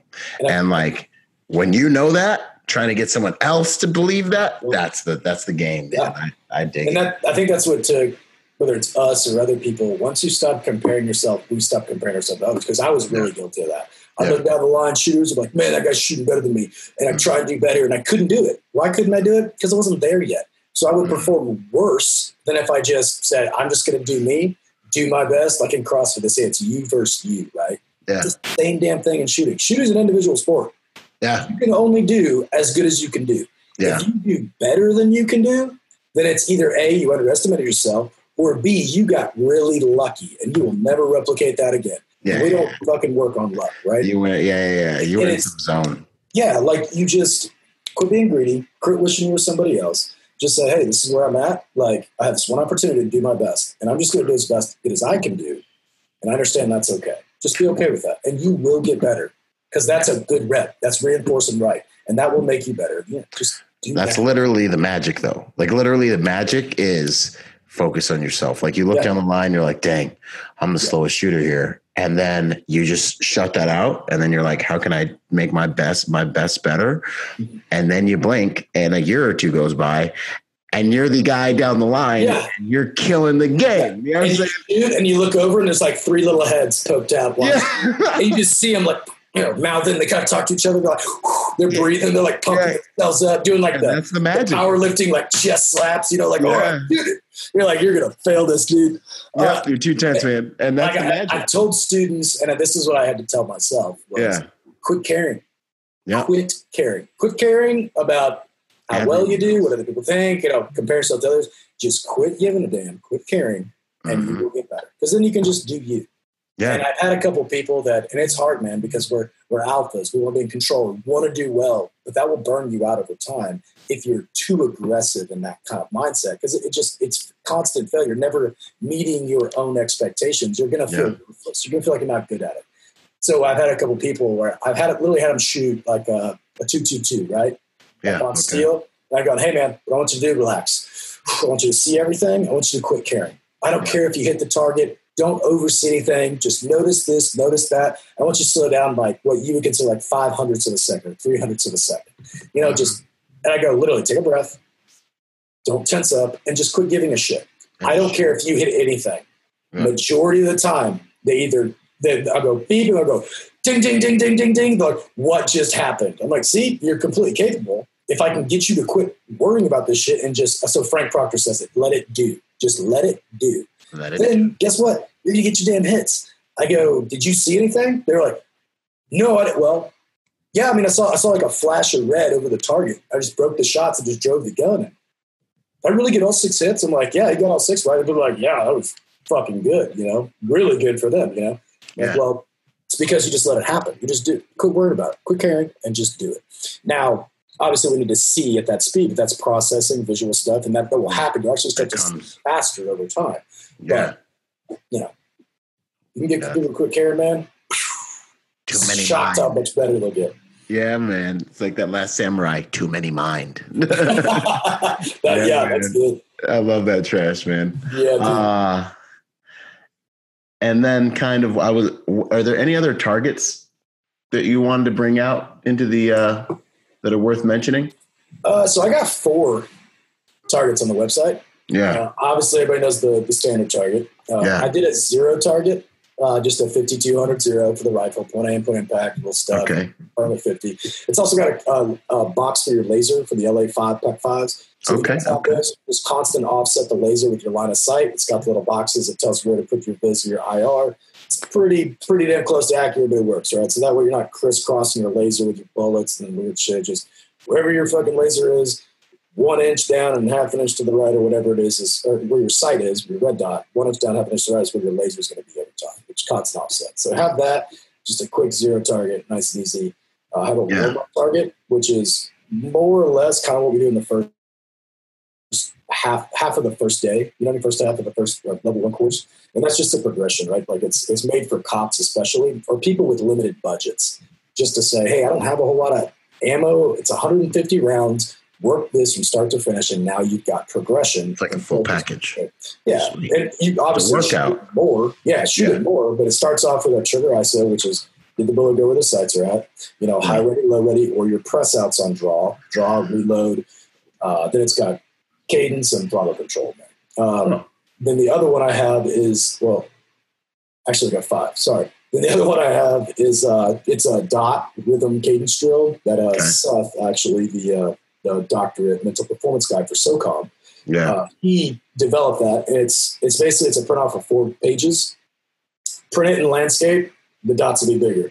One guy Okay. printed it in portrait, it's like half a sheet. You know, I was like, damn, dude, that's pretty good shooting for you know printing it. Half size of. Small. But, uh, yeah. yeah, it's like ticked and it got little things. So you put it up, it's got a little line. So you put this one up, you put this one below it, and then you put these to the side. It's got these different Okay. dots. There's a chart that says, hey, shoot bigger dots, you'd shoot quicker. Smaller dots, you would take a little more time to get accuracy.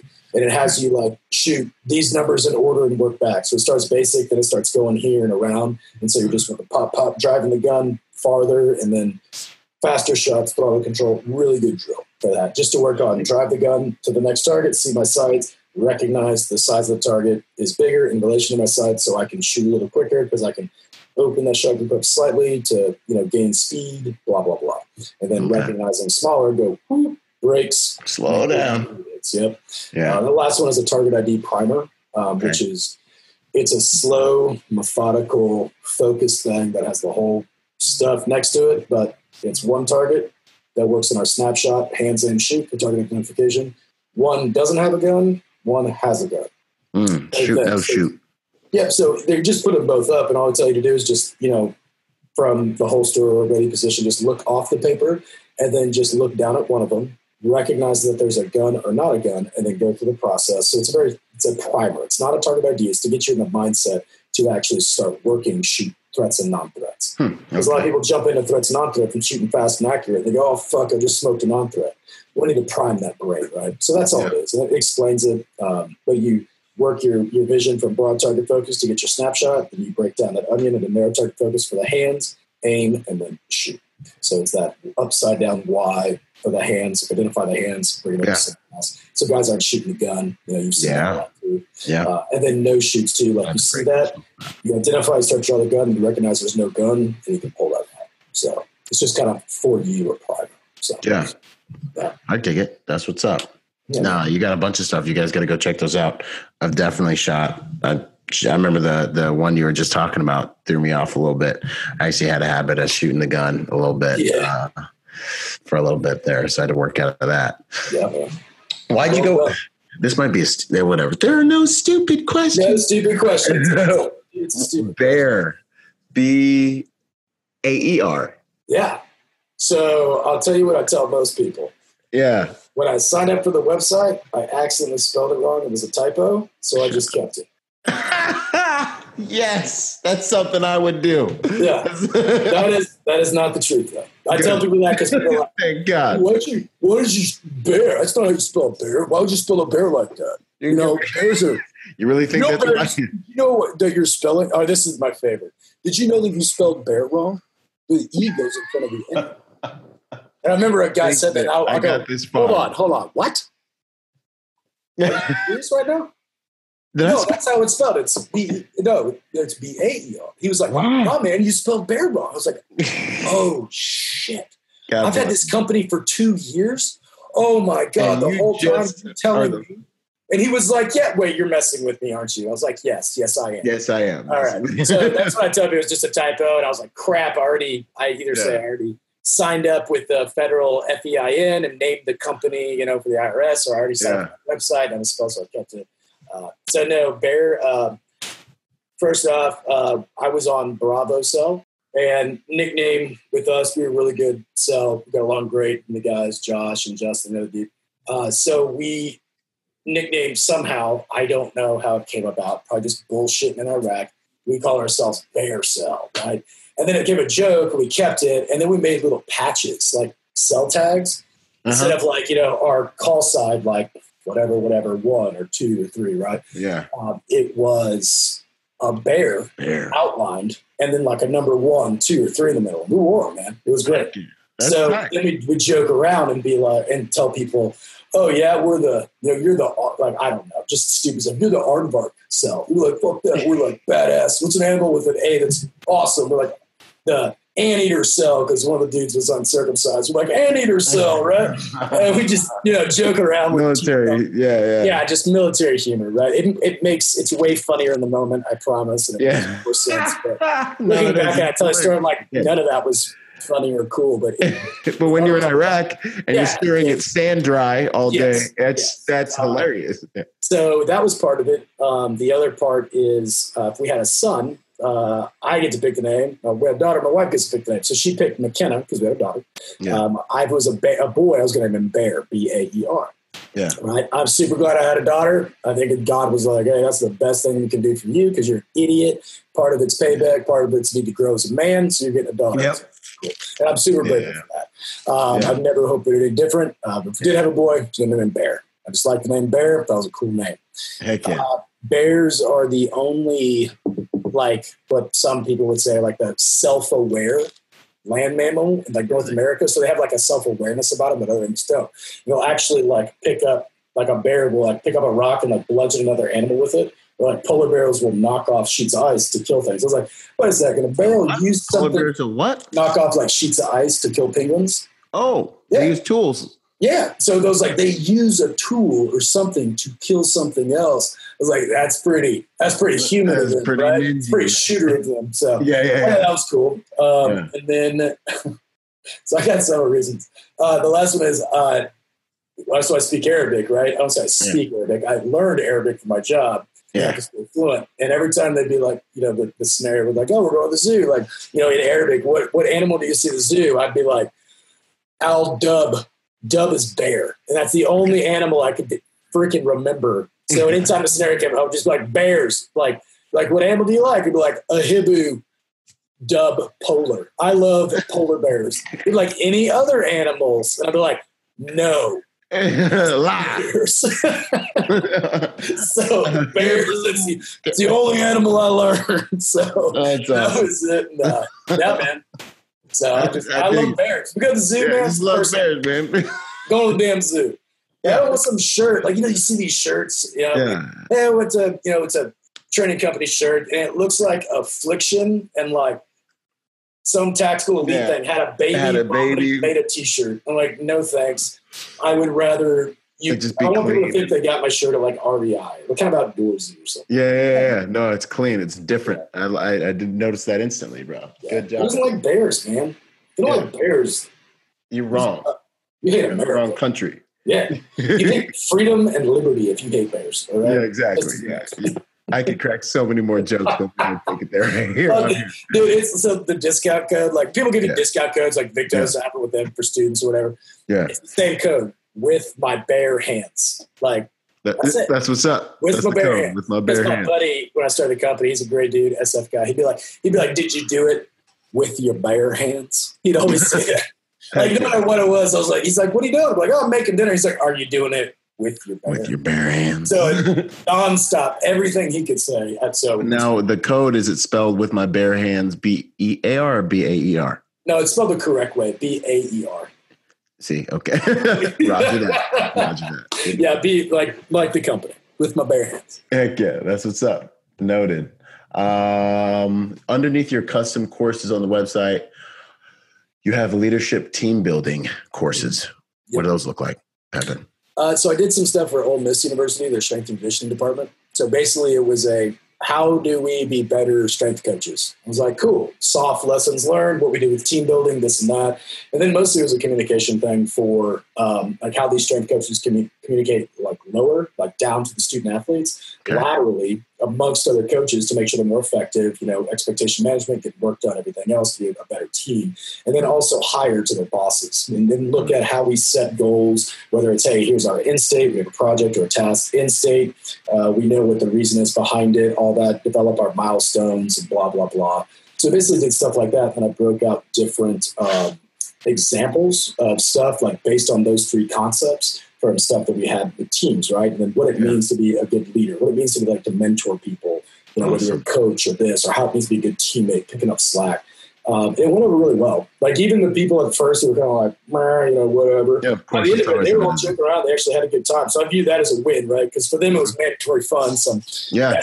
guy coming in to teach them how to be better coaches, and I was like, look, I ain't here to teach you how to be a better coach. I'm here to talk about stuff that we learned and how to apply that based on different stuff. And then we yeah. broke down like um, how to communicate because a lot of them have uh, female athletes, right? They're males, yeah. female athletes. So we talked about differences, like it takes all types, right? How to communicate with certain personality types versus others. So we did that. Um, it was really cool. So I did stuff like that. Um, I've had a few other people, uh, a couple football teams, or football team in Texas too, that were working out, and a few others. So that's there if anybody wants it. Um, okay. Yeah. So. Well, that's good stuff, man. Yeah. Uh, especially for like the EP teams and stuff like that. Learning yeah. that stuff. That's good trash. Um, rituals that make you better, make you better at your job, daily rituals, any rituals lifestyle stuff. Set the focus for the day, what we're going to accomplish, and get something physical in, right? So when I'm not on my, when I have my book where I write down my task and execute, guess what? I don't do anything of that. When I set my task for the day, I'm, I'm way better at it. I'm, I do not always do that. Sometimes I have good days and bad days, right? So I get mm. back into my rut, get back into my routine after traveling and everything else, which has been this week, basically. so yeah. uh, get back in the routine, do something physical, get the body feeling good, body yeah. good, the mind will feel better, all yeah. kind of things. Just normal stuff like that, really. So mm-hmm. if I don't have that damn, here it is right here, book. Boom! There it is. Attached to it. So if I don't have this bad boy, you can see, I just got a new one too. You can see that I will be out of it right there. Wow, there it is. Yeah. There it is, man. That's what's up. No, I dig it. That's where it all starts. I think so much comes out of physical exertion, mentally, emotionally, even spiritually. Yes. Uh, if it's done right with the right frame of mind, man, that's what's up, brother. Work is good, man. When you work, physical work, God, so just feel yeah, good. it's good for your soul. like you can do anything. Yeah, like, yeah. I'll go learn particle theory. I'll make that guy the Big Bang look stupid. After a good workout. About 30 yeah. minutes later, when the endorphins kick off, you're like, okay, maybe not. But. All right. no, I dig it, man. That's what's up. It's, it's, it's, it, you carry around a certain knowing. Confidence comes from experience. You have a good workout, you walk through your day with that. Um, where are you at? What are you doing now? Where can people find you? Uh, so go to my website, uh, baersolutionsllc.com, B-A-E-R solutionsllc.com. Uh, you can hit the contact form there. We have classes loaded up on the site right now. Uh, I'll have some more coming out here uh, before long. So we have another law enforcement course going up in New Hampshire, a few others that we're scheduling. I've got a bunch of private stuff going on. I'm private contract work with Border Patrol, uh, okay. NYPD, counterterror stuff, and some other people going on. I'm kind of waiting to find out of some actually some Army guys too, two different Army units, so that'll be cool. Okay. Um, so hopefully all those come to fruition right now. In those final stages of just giving them the invoice and the bid, and they said it should be signed off on soon. So okay. that um, if you want to communicate with me, by all means, I keep I update through Instagram like everybody does now. Everything I do on Instagram posts automatically to Facebook, but I do not check Facebook. Yeah, uh, it's too that. much. It's enough for me to do one social medias. Yeah, I'm not to do two. okay, I check that right. Facebook like once every two or three weeks, maybe. Yeah. So if you do Instagram or email me through the website. I yep. check emails pretty often. I do a pretty good job getting back, except when I get swamped and traveling a lot. But those are the biggest things. Uh, other than that, coming up, I've got Spokane, Washington in, in May. That one's sold out. Good. You got a standby list for that. I think I got seven guys on standby for it. Oh, okay. Um, Jeez. And then Salt Lake City, I've got two or three on standby. That one's sold out. Um, and then Border Patrol, a private fuck man, yeah, some other stuff. I don't go look at the schedule. So check keep, the website. Try to keep the rest of the year kind of open, you know, um, yeah. after like August. So Okay. it's to be the last busy month. I'll start rescheduling some more. So Heck yeah. Yeah. Okay, good to go, man. Yeah, no, follow this guy on Instagram. Follow Executive Protection Lifestyle on Instagram. Byron Rogers on Instagram if you're not already Yeah. on there. But uh, If yeah, you don't man. follow Executive Protection Lifestyle and Byron Rogers, it's like that Big Nights. You don't chew Big Red. But yeah, same thing. You don't follow Byron. you're Pardon wrong. French. All right. right? That's where we're going. Texas. You got one of the coolest like stuff you're putting out with your podcast, your Instagram, just everything. The information you put out, man, is awesome. I love seeing what you do, man. You are crushing it, and I'm pretty pretty excited. You asked me. And You said, like, "Hey, we're going to podcast." I was like, "Oh, me? You want to talk to me?" yes. So Uh, I love what you do, man. I think it's so damn cool. So I really Thank you. Thank you so much. That means a lot. That's that's the motivation for me, man. I appreciate I appreciate that. And you got to hit me up when you come back to SoCal, man. We got to get it in Yes. here. Hopefully, I don't come back to SoCal anytime soon. I know. But if I do, I promise I'll be there to hang out with you. We all hate it, dude. We all. It's so funny. Half the trainers I have on here are like, oh. maybe. yeah. Yeah, I love working with the cops, man, out Yeah. there doing stuff for people. Are great, but God, if I can't find a men's bathroom at the pizza joint, they don't have one. right? I'm sorry, but What I, are we I, doing? I know. You know. can I have know. your other trans bathroom too. That's fine, but can I please have But a men man- deserve stuff. So I went in the women's. I was sick. I got food poisoning. I'm on Yeah. day two of food poisoning. I Yeah. walked in there. I was like, they were like, well, I don't know what you're gonna do. Like, are you serious? Like, well, which? I mean, is it, is it no? So I looked. I was like, well, Men aren't humans. Only like- women and I was like, women has men in it. So yeah, I'll do that, right?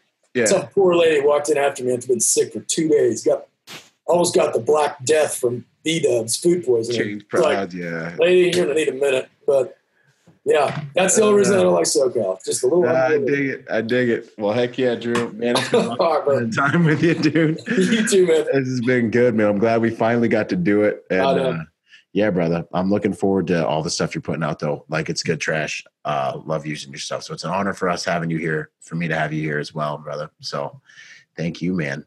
And you. uh, I'm sure I'll see you out there on the interwebs. If not, I'll chase you down another state. We'll get some, get it in. Let's do it. All right, brother. Take Thanks, care. And if you haven't already, get your tickets for the Protector Symposium. The first annual Protector Symposium is taking place in Riverside, California, November 15th and 16th. We've got an all star lineup of seriously elite trainers. Joseph Badu, Ed Calderon, and Mike Pannone are all going to be there teaching and instructing us on well, our common goal, how to make good people more dangerous. So, no matter what your background is, you're going to learn skills around the one unifying principle of protection. Get your tickets. Uh, spots are going quickly. And remember, you're going to get over a $100 worth of value back in different things that you're going to get from our sponsors with your purchase of a ticket. Check the website out, Byron Rogers Motivation, for ticket information and to learn more. Out.